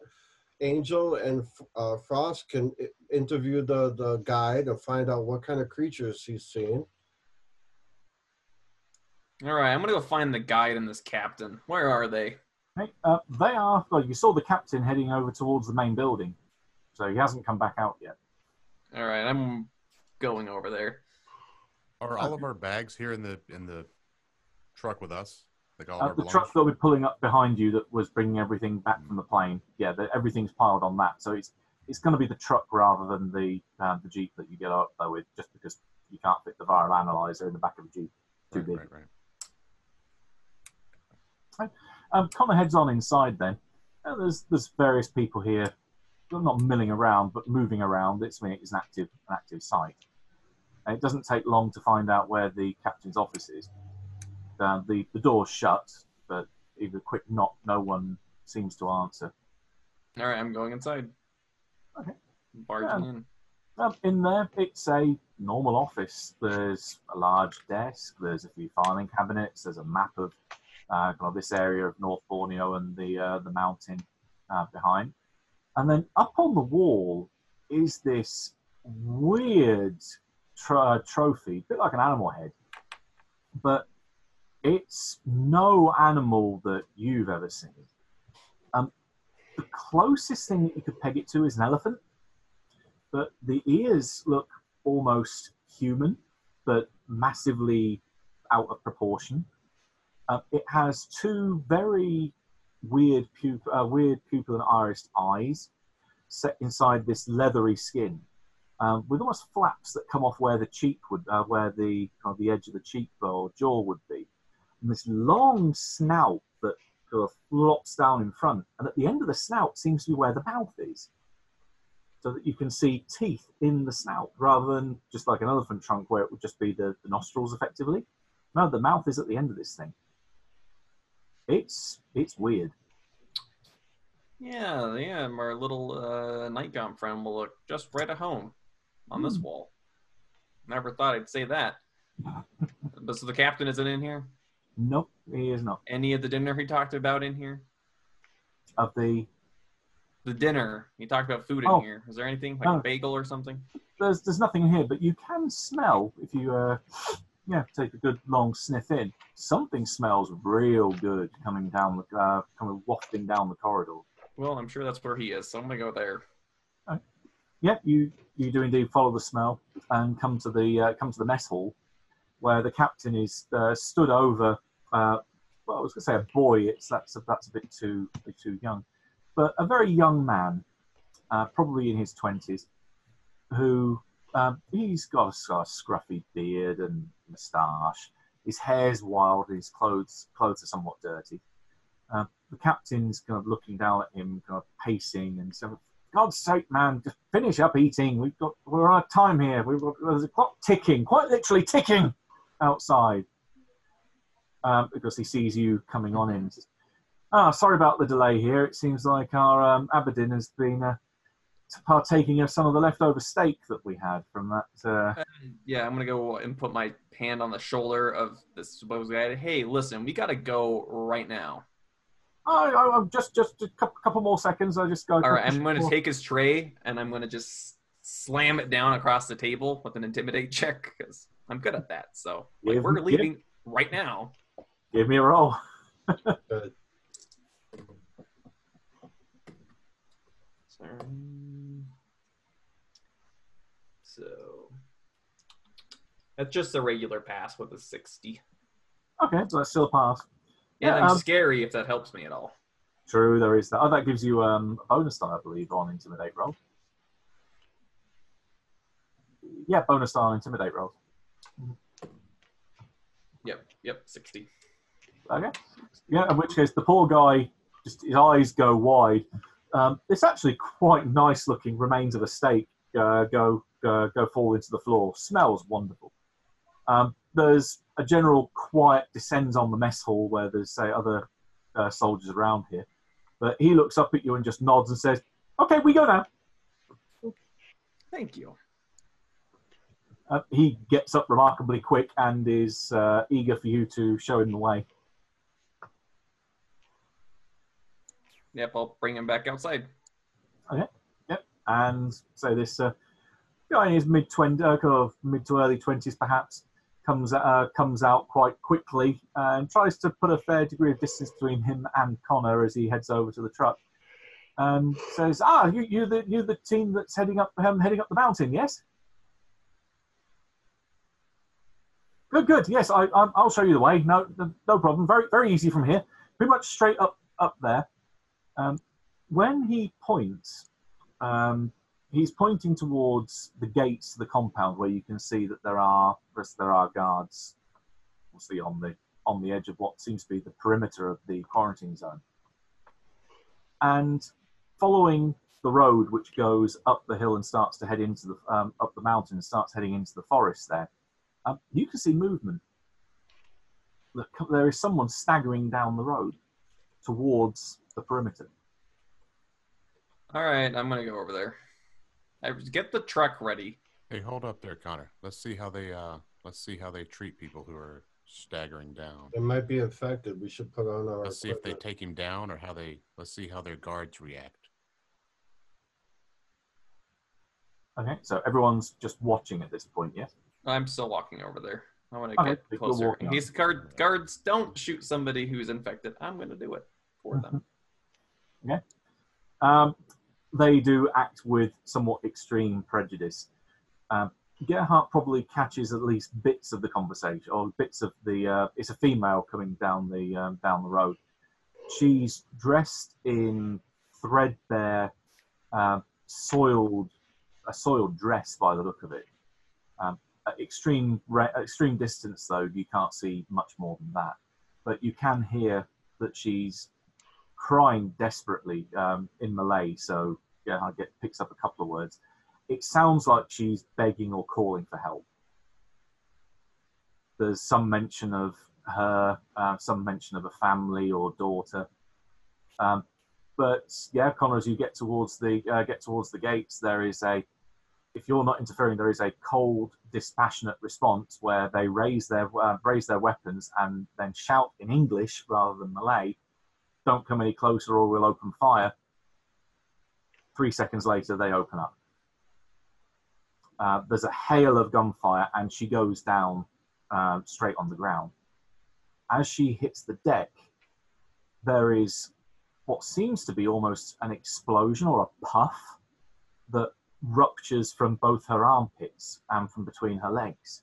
And this cloud of almost yellow dust or smoke just starts to billow into the air and then it disperses on the wind. So I take it that's uh, the disease.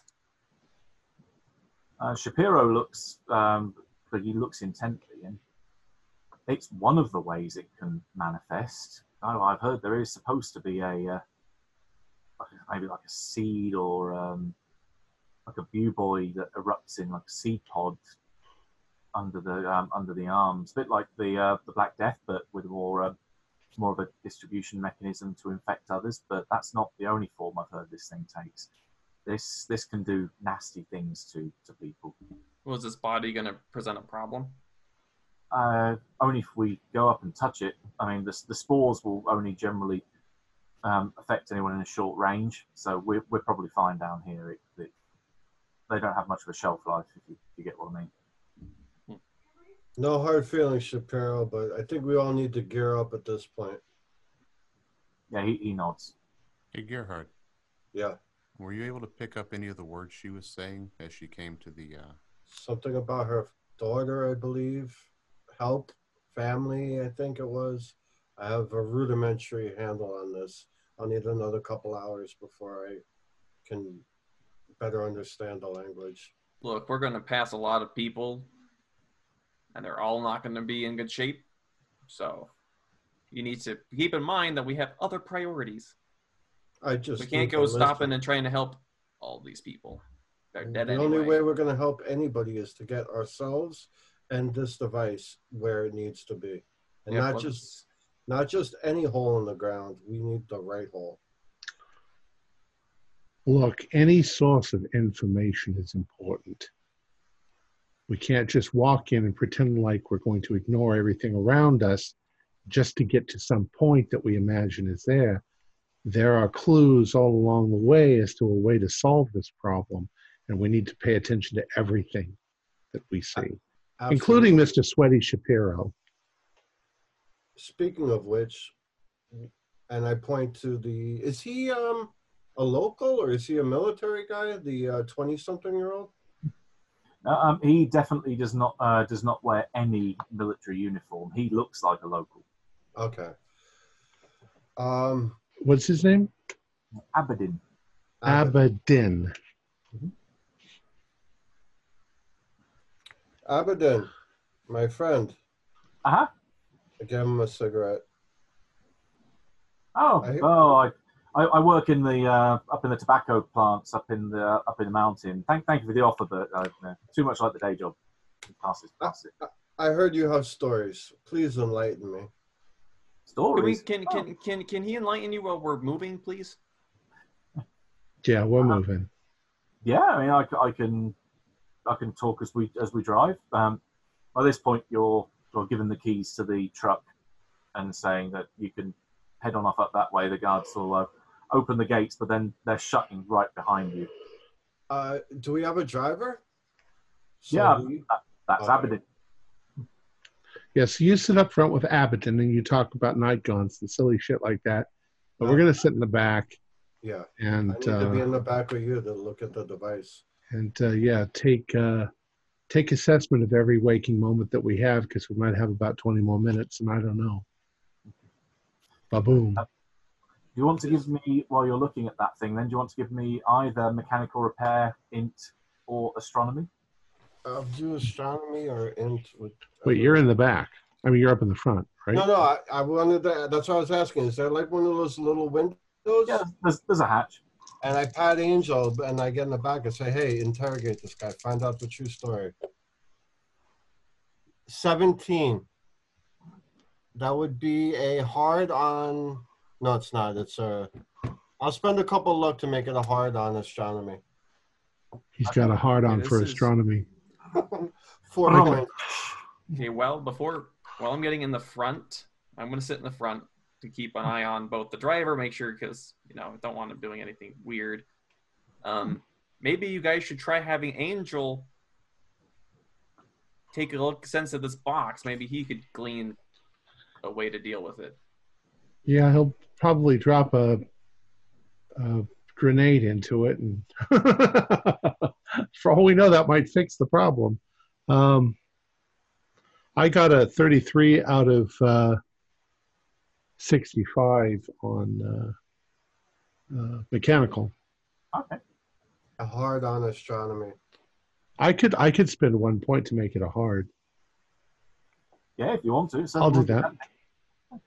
Which is between the two of you, this probably takes about five or ten minutes, uh, bumping along in the back of the van as it, or back of the truck as it's going up this essentially dirt track going up the mountain. But you're fairly sure that this thing is running longer than it should be. Yeah. Um, as mentioned before, gears are sticking at points. This thing isn't moving smoothly as it's as it's turning. The timer, the maximum you think it could be set for is 10 hours, because that seems to be the 10 is the regularly recurring theme on all these dials. But this thing is moving significantly slow.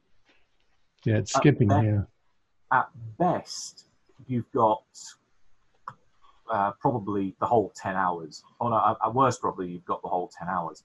At best, you might have up to 20. So somewhere between half a day and a day is when this thing is going to go off.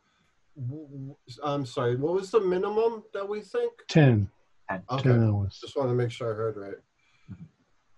Still, we got less than a day, I think. So let's say eight hours to play it safe. And is there Yes. any way we can prevent it from ticking? given the internal damage, you think if you try and tamper with it, you are more than likely going to set this thing up just by jamming it. Yeah, the gears would suddenly pop off and go every which way, and boom. Yeah. No way to return. Re- re- it, it looks like you said there's a big central ruby, uh, which obviously must have something to do with a power source. There's no way to remove that without. Not without you trying to get your hand in there is going to uh, effectively jam the mechanism in the process, and then Oh. What I would give for my micro or uh, my micro instruments, didn't bring them with me because you know what? Why would I need them in Borneo? Ah, our, our day just got even brighter. We got a few more hours than we thought. We could do this. Well, yeah, if this thing goes off, it's going to get brighter still. I mean, we could. Just remember, if you're someplace and you see a sudden flash of light, lay down on the ground, open your mouth wide, and uh, don't plug your ears.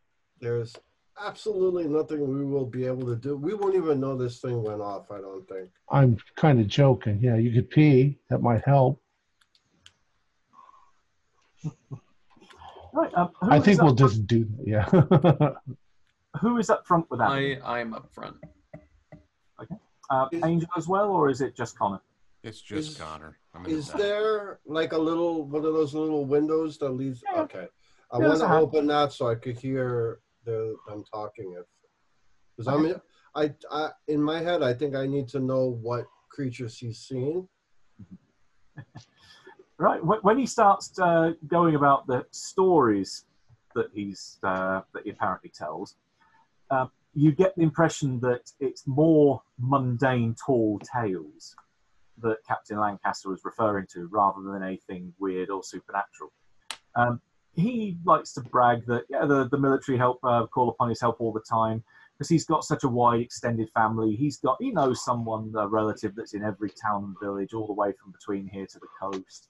Um, that he's worked with pretty much every employer up here. He, he knows, or, pretty much an expert when it comes to tobacco um, harvesting and so on. Uh, he just goes on and on and on, picking up his ego um, as he's uh, as he's driving along. Uh, there's nothing at all, say mythos or supernatural, that he claims.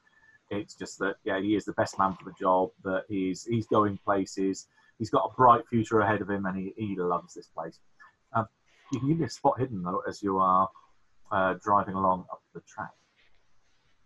Uh, I'm going to spend, that's a 68, so I'm going to spend 7 luck to make that a success. Okay.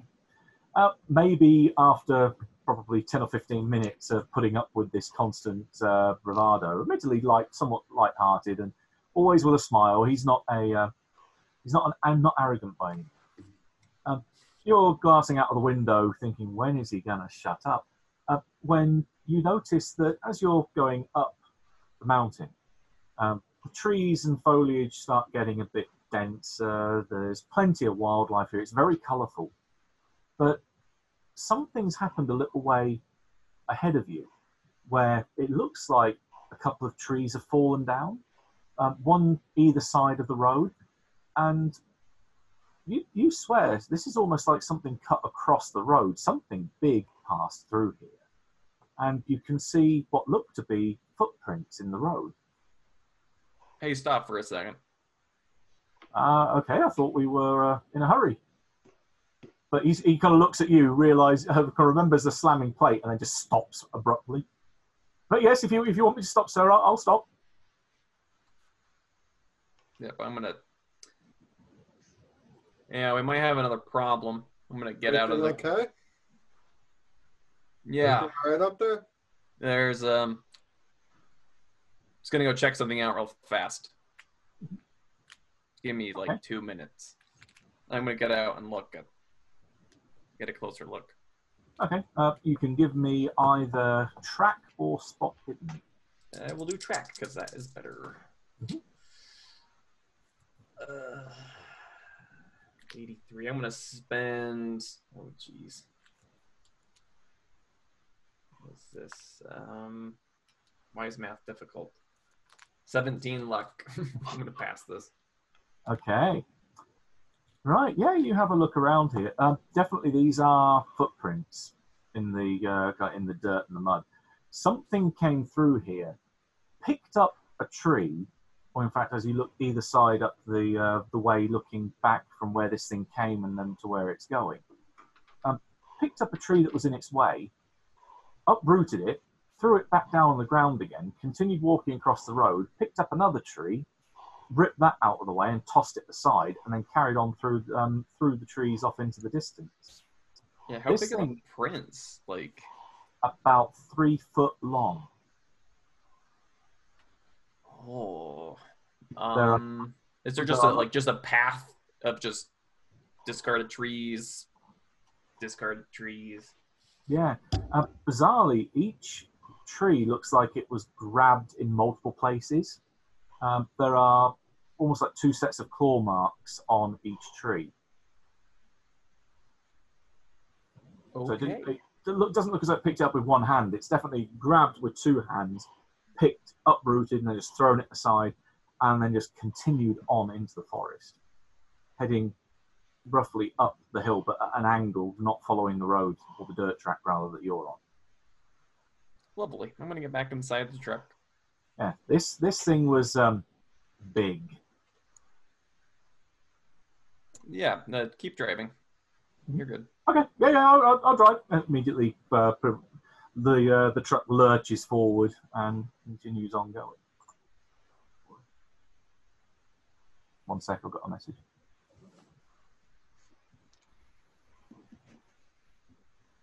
Hey, you got again too fast.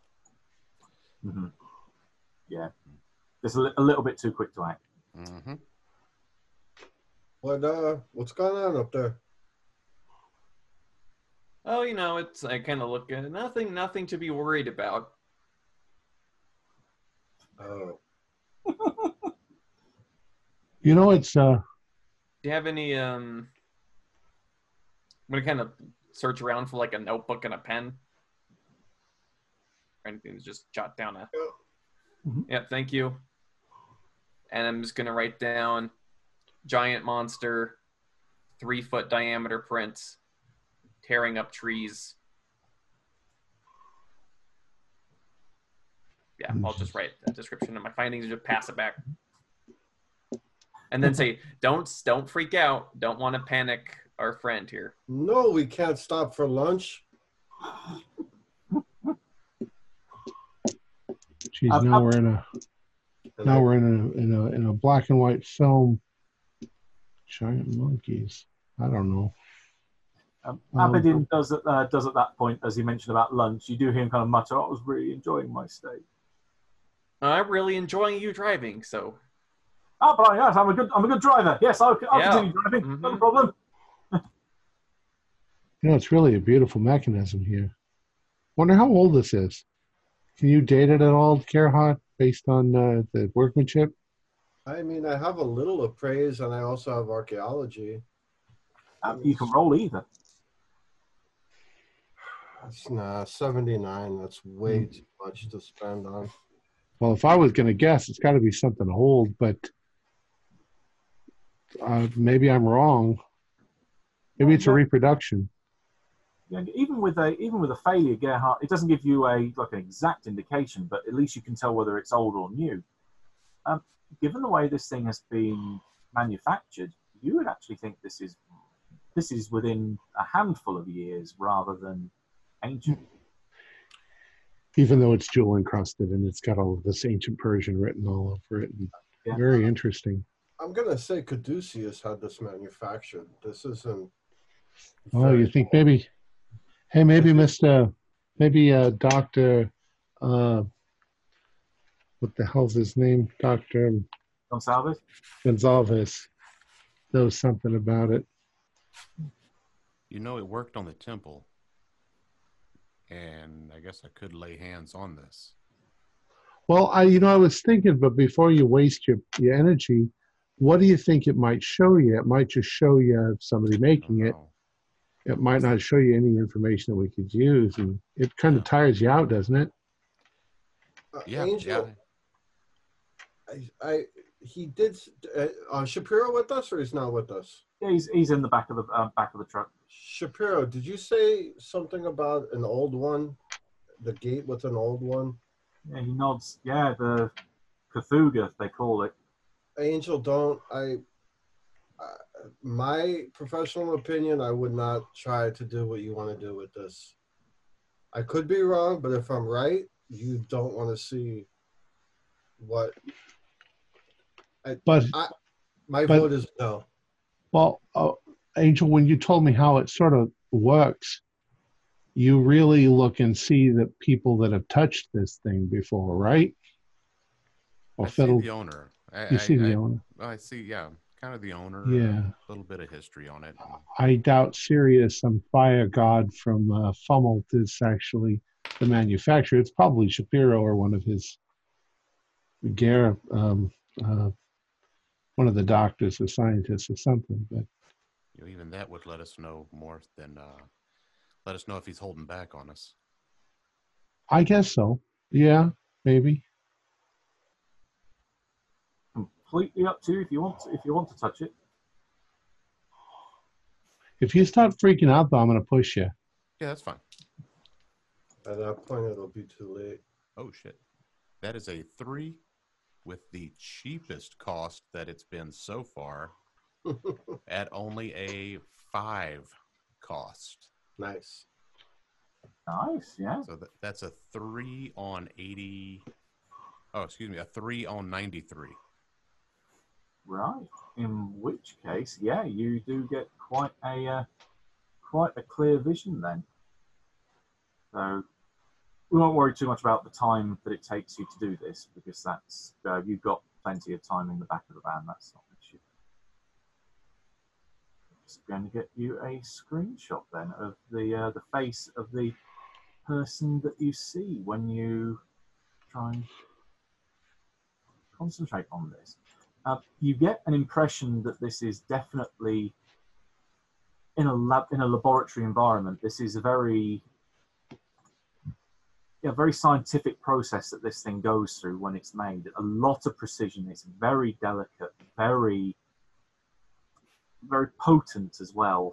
Oddly enough, when you uh, have the description of what this thing does, um, but the face of the person that you see that's most involved in this.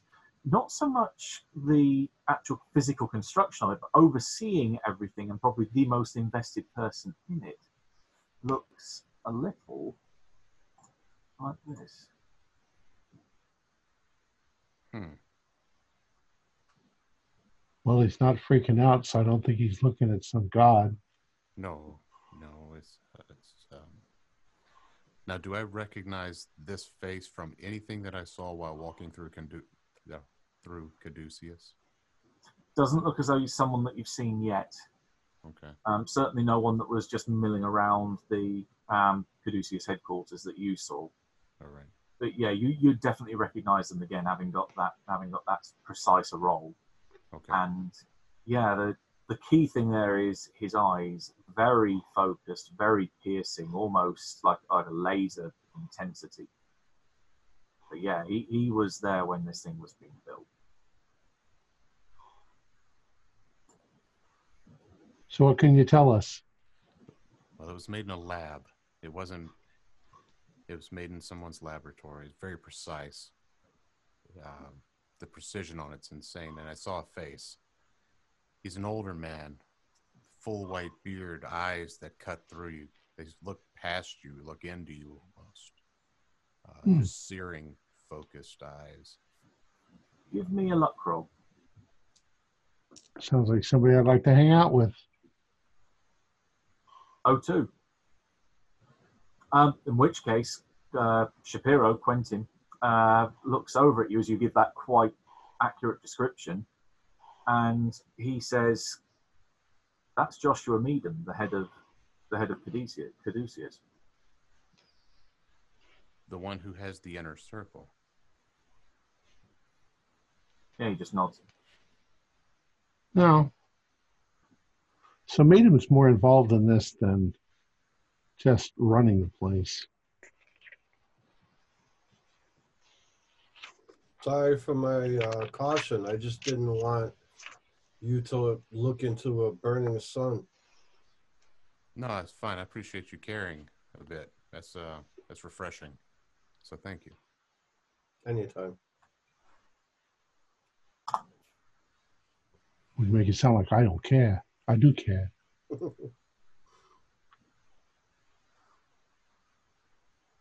Right. Well, as the uh, the truck continues on up the trail, um, Aberdeen slowly gets a bit more um, relaxed next to the person that really uh, scared the proverbial out of him early, earlier, and you come to what seems to be a fork in the road. You've got one that goes left and a road that goes right.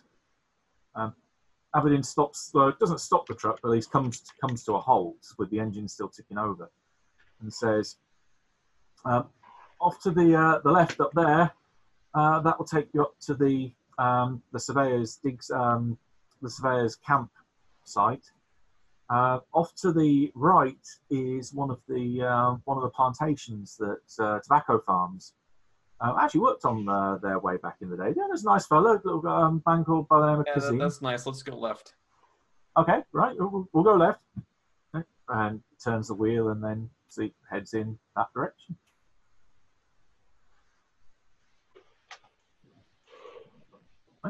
Right, And continues driving up the trail for a little while. It's probably about another, say, 10 minutes up the road. And you can, s- um, you can hear the sound off in the distance before you see it. But there is definitely commotion round the bend in the road that you can hear drifting through the forest.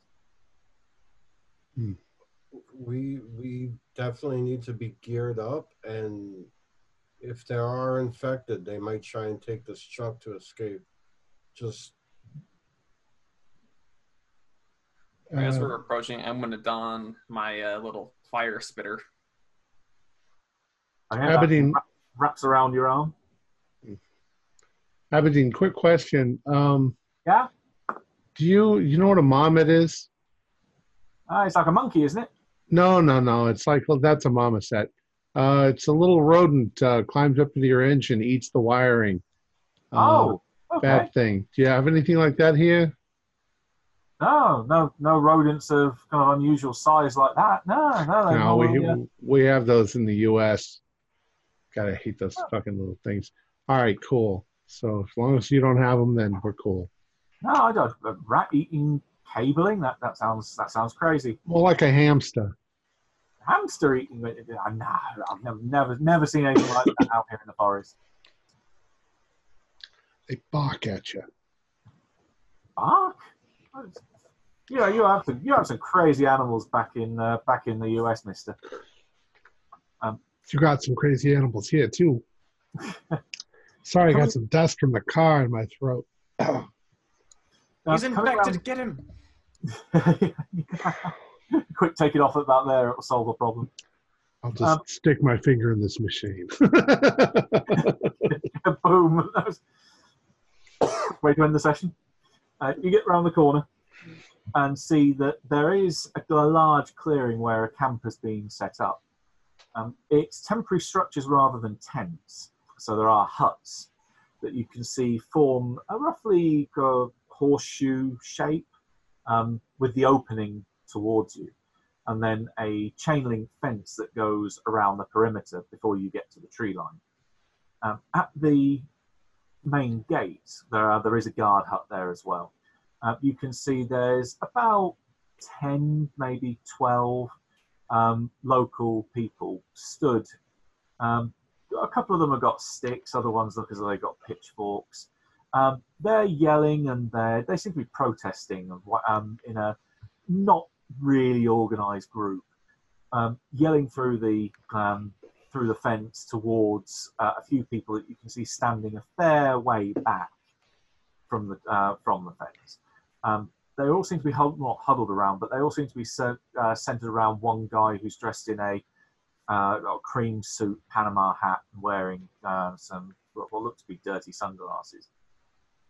Um, Gerhardt can pick out from the Malay that they are seemingly protesting, say, "We, we want you out of here. Go. Um, you, in, you intruders have angered the spirit of the mountain. They've given, um, they've taken away our crops. They've given us this harvest that has that has turned bad. Um, it's all your fault. You shouldn't be, um, you shouldn't be blasting. You shouldn't be taking the, uh, the stuff out of the body of the uh, the body of the earth spirit, and on and on in that sim- uh, in that kind of manner. Uh, they definitely seem to be um, enthusiastically shouting, but you can see that yes, some of them don't look exactly healthy. Uh, there's some that are sweaty, there's some that are pale, uh, some are coughing. Gear up, folks. Yeah, they. Uh, Alright, so once I once I'm geared up, Mhm. Yep. I'm gonna kind of walk, start. Are they like are they blocking the road for the truck? Yeah, they are. Okay. So I'm going to kind of shoot my pistol off in the air to get everybody's attention. Jesus Christ. Uh, yeah, that will certainly get attention. So the the mob turns and looks to you. Uh, they they're just silent, looking looking at you. Gerald, tell them to get out of here, I'm gonna or at least out. get. They can protest all they want. I just want them off out of the road. This truck's got to go. I get out the back and I come around the front with my pistol visible but not taken out. And I'm gonna do my best. I'll I'll say it in English and Malays. I'll be like, "We're here to help. We possibly have the cure, or not the cure, but we we need the information to make the cure. We're here to make a cure, but we need information." Okay. Uh, there's definitely a look of surprise amongst the uh, amongst the mob, and also from the from the guards on the other side of the fence. um, they look amongst themselves, but one guy comes forward. Uh, he's sweating. He is. There's a definite yellow tinge in his skin. Put my hand out for him to, you know, keep his distance. Okay, yeah, he only mentions about two or three steps forward. Then Okay. But he replies in uh, replies in Malay. This this is no this is no disease. This is not something that needs curing. This is the this is the spirit of the mountain exacting its vengeance upon us. We I need we need these people to go. Then we will return. To the, we'll be normal and healthy again. Uh, he, he starts coughing. What what's the, what's the spirit's name? the mountain, Kin- Kinabalu. The God is angry, but the disease he gives does have a cure. We are here to figure out Tell how to him- cure it. Tell them that we're here to get rid of the survey team. We've been told to extract them anyway. Just tell them we're here to take these people away. They'll be happy with that. Where where is the survey team? Uh, they, they point towards the fence. They, all this is theirs. They hide in there. We're here to take them away. Okay, there's, And there's ho- some very contented looks. and hopefully to help help the problem that's that's going on here. Yeah, uh, in which case you're, you're pushing a whole load of their buttons uh, in a good way. Where Yeah, does there- the, there's nods. the God of the mountain live? The mountain. I know, but maybe there's- they, they gesture that the mountain is the is the, the spirit is the mountain. The mountain is the spirit. They are one and the same. and where's the ancient holy ground there? Can you point me to that area? They look a little bit confused and then just point at their feet. The, the whole mountain is sacred. Are, are you getting all that information that you so desperately wanted to get from people, Gerald? Look, folks, uh, you- you'll have to relay this to them. Yeah. Look, folks, uh, we need to to do our job, and you're not helping by raising a ruckus. Please go back to your homes, calm down, and we will take care of this problem. We promise that it'll be all taken care of within a day or two. I, I relay that, and I also relay whatever village helps us the best will get the the cure first. Wow, you know, blackmail them, huh? There's there's some rumbling or murmuring amongst the group. I and the then they they slowly start to disperse. They actually come. Uh, they take a wide berth around the truck and start heading back down the road, with the last one back, the one that took the step towards you initially, saying, "We'll be at the." Uh, there's a shanty town or shant- a camp that set itself up on Kazim's tobacco farm or tobacco plantation. Uh, we'll be there. Please I and I look at him sincerely, and in his own language, I say, "I will do my absolute all I can to help you." he nods, tries to smile, but just nods, and then turns and starts staggering back with the others. And I sort of whisper in Gerhardt's ear, I say, at least they won't know when it hits them. I I, I honestly do want to help them. I roll um, down the window of the truck and I say, "How did it go? Good." Yeah, yeah. Well, they they got out of our way without needing to kill anybody. So I rolled out the window already. I have no clue what you said. Connor, you got to work on your bedside manner. Mm, I you jump back in. If it wasn't for my bedside manner, we'd still be waiting for this bloke to finish the steak. Ab- Aberdeen is just still kind of hot hand on hands on the wheel, still looking a little bit terrified by by Connor.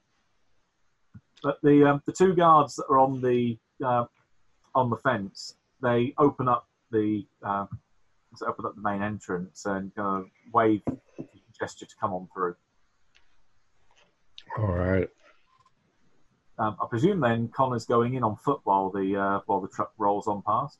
Yep.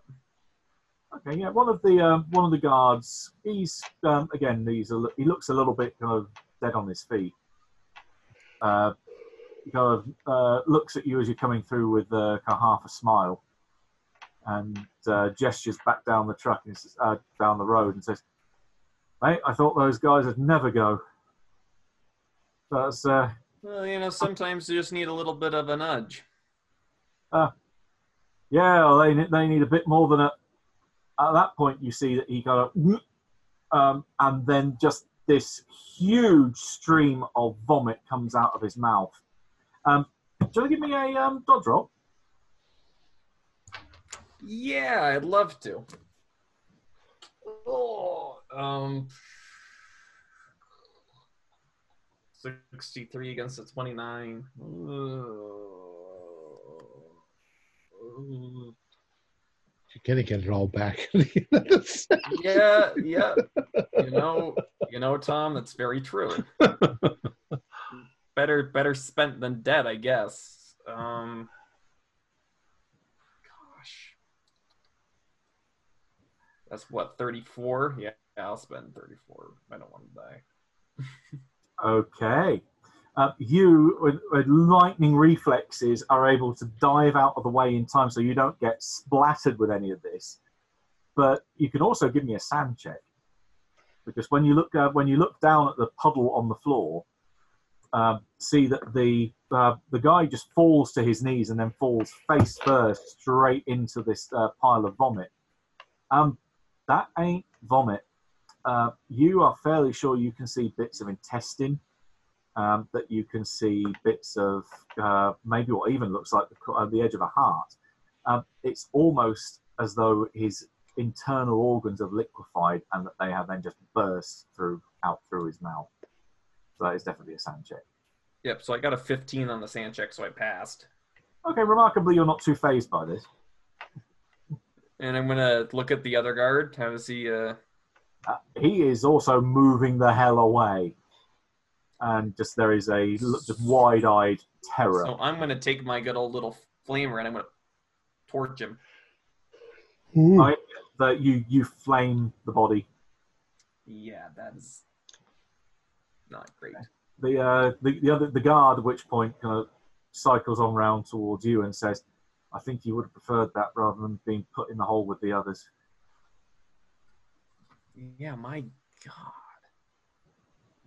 There are others. Yeah, who Um, are these? Um, I, he tied out of nowhere. We've had about uh, fifteen in the in the team die over the last few days. We've uh, we've buried them out back behind the um, behind the huts. He points towards the um, the rest of the huts, but we've got no medical personnel left now. They they took in the first sick and they were they followed down very shortly after them. Uh, we've been pretty much on grave digging duty or manning the fence against the uh, against the locals. Yeah, look, you gotta not let them get so close. It's either that or start shooting, and none of us want that. Uh, Okay, we we have something that might be able to see if anybody else is harboring any uh any disease. We should probably take care of that as soon as possible. So let me come introduce you to a man called Shapiro. Name Shapiro. He should be able to get you situated, get, get some tests going. Um, No worries. Yeah. Right. At which point, so the uh, the truck stops. Uh, Aberdeen still remains behind the wheel, hands firmly gripping the uh, the wheel tight. It says, uh, "Right, uh, we, we're here, here, gents. Uh, presume we want to get out now."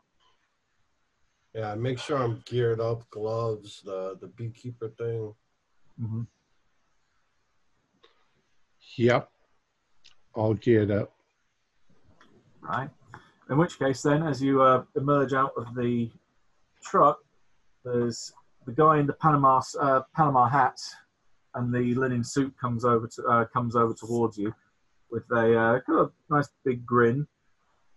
Um, but extends a hand. So to whoever. uh, he, he kind of looks at his hand and then shrugs, puts it down again. Okay, we'll get formalities out of the way then. Uh, I'm Richard Clements. I'm the head of the uh, the survey team around here. I take it you're the uh, you're the team that's going to be getting us out of here then, yeah? Gonna try to. Ah, there's there's no try. There there is only do. So yeah, you, you will be uh, you will be getting us out of here. I'm sure of it. He, he smiles and, and nods. So when when do we leave? Um, well, let's uh, let's see if we can do something to help these poor people first, Uh, and then we'll go. What what poor people? I don't see any poor people around here. look, I'm gonna walk up. Look, as soon we need to figure out a couple of things. We need to test you and your men to make sure that none of you are infected because we don't want to bring any infected out beyond the quarantine zone. I have to straighten up a couple things here. We should hopefully be leaving in the next day or so. Day, I think we we could probably do that or back back down near Ranau. Surely, I think most of us here are fairly in fairly good spirits and fairly good health. Yeah, Let's- just like that guard. We'll be the judge of that. Okay. Just hold your horses. Are you part of the of the, of the survey team? I'm the head of the team. And what's your name? Hey, Richard, Richard Clements. Well, give us a list of all of the people, ones you think are uh, are healthy, and uh, we'll we'll get to it. The sooner we can do that, the sooner we can get out of here. Okay, I'll have one of my uh, one of my men bring up uh, bring up the list. We've been uh, we've had a, f- a bit of a shortage on medical personnel around here, but we've still got some basic admin staff and uh, decorum that we're keeping. We'll uh, we'll get you that as soon as. All right, uh, gents. I think our first priority is to see if we can figure out how to identify this disease and who's got it. Yeah, Well, that's Quint- what the machine is, right? Yep. I mean that that sounds like somebody who read that um mammoth of a manual's job. I'm gonna go try to find the entrance to whatever they've been digging. Ah, Um, can Sh- Shapiro run that machine? No, I'm I'm going to run the machine. Yeah, um, Quentin says I, I can do it if you want to. Uh, because remember, we still got the problem. The inner night might be around here. Someone's got to. We can't juggle everything. Right. So I'm, I'm quite happy to stay here and mun- uh, run the mundane tests and find out what's uh, find out what's going on with the yellow death. All right. Um, and you remember you've got our um, box to stash somewhere. Right. So he says, I'll, "I'll take care of the analyzer. Don't worry. Don't worry about me. Just yeah, you you take care of what you've got to do." Right. Um, outside, as uh, Connor said, he's looking around to see what's uh, see if there's an entrance to anywhere they've been digging. Uh, you can give me a spot hidden roll.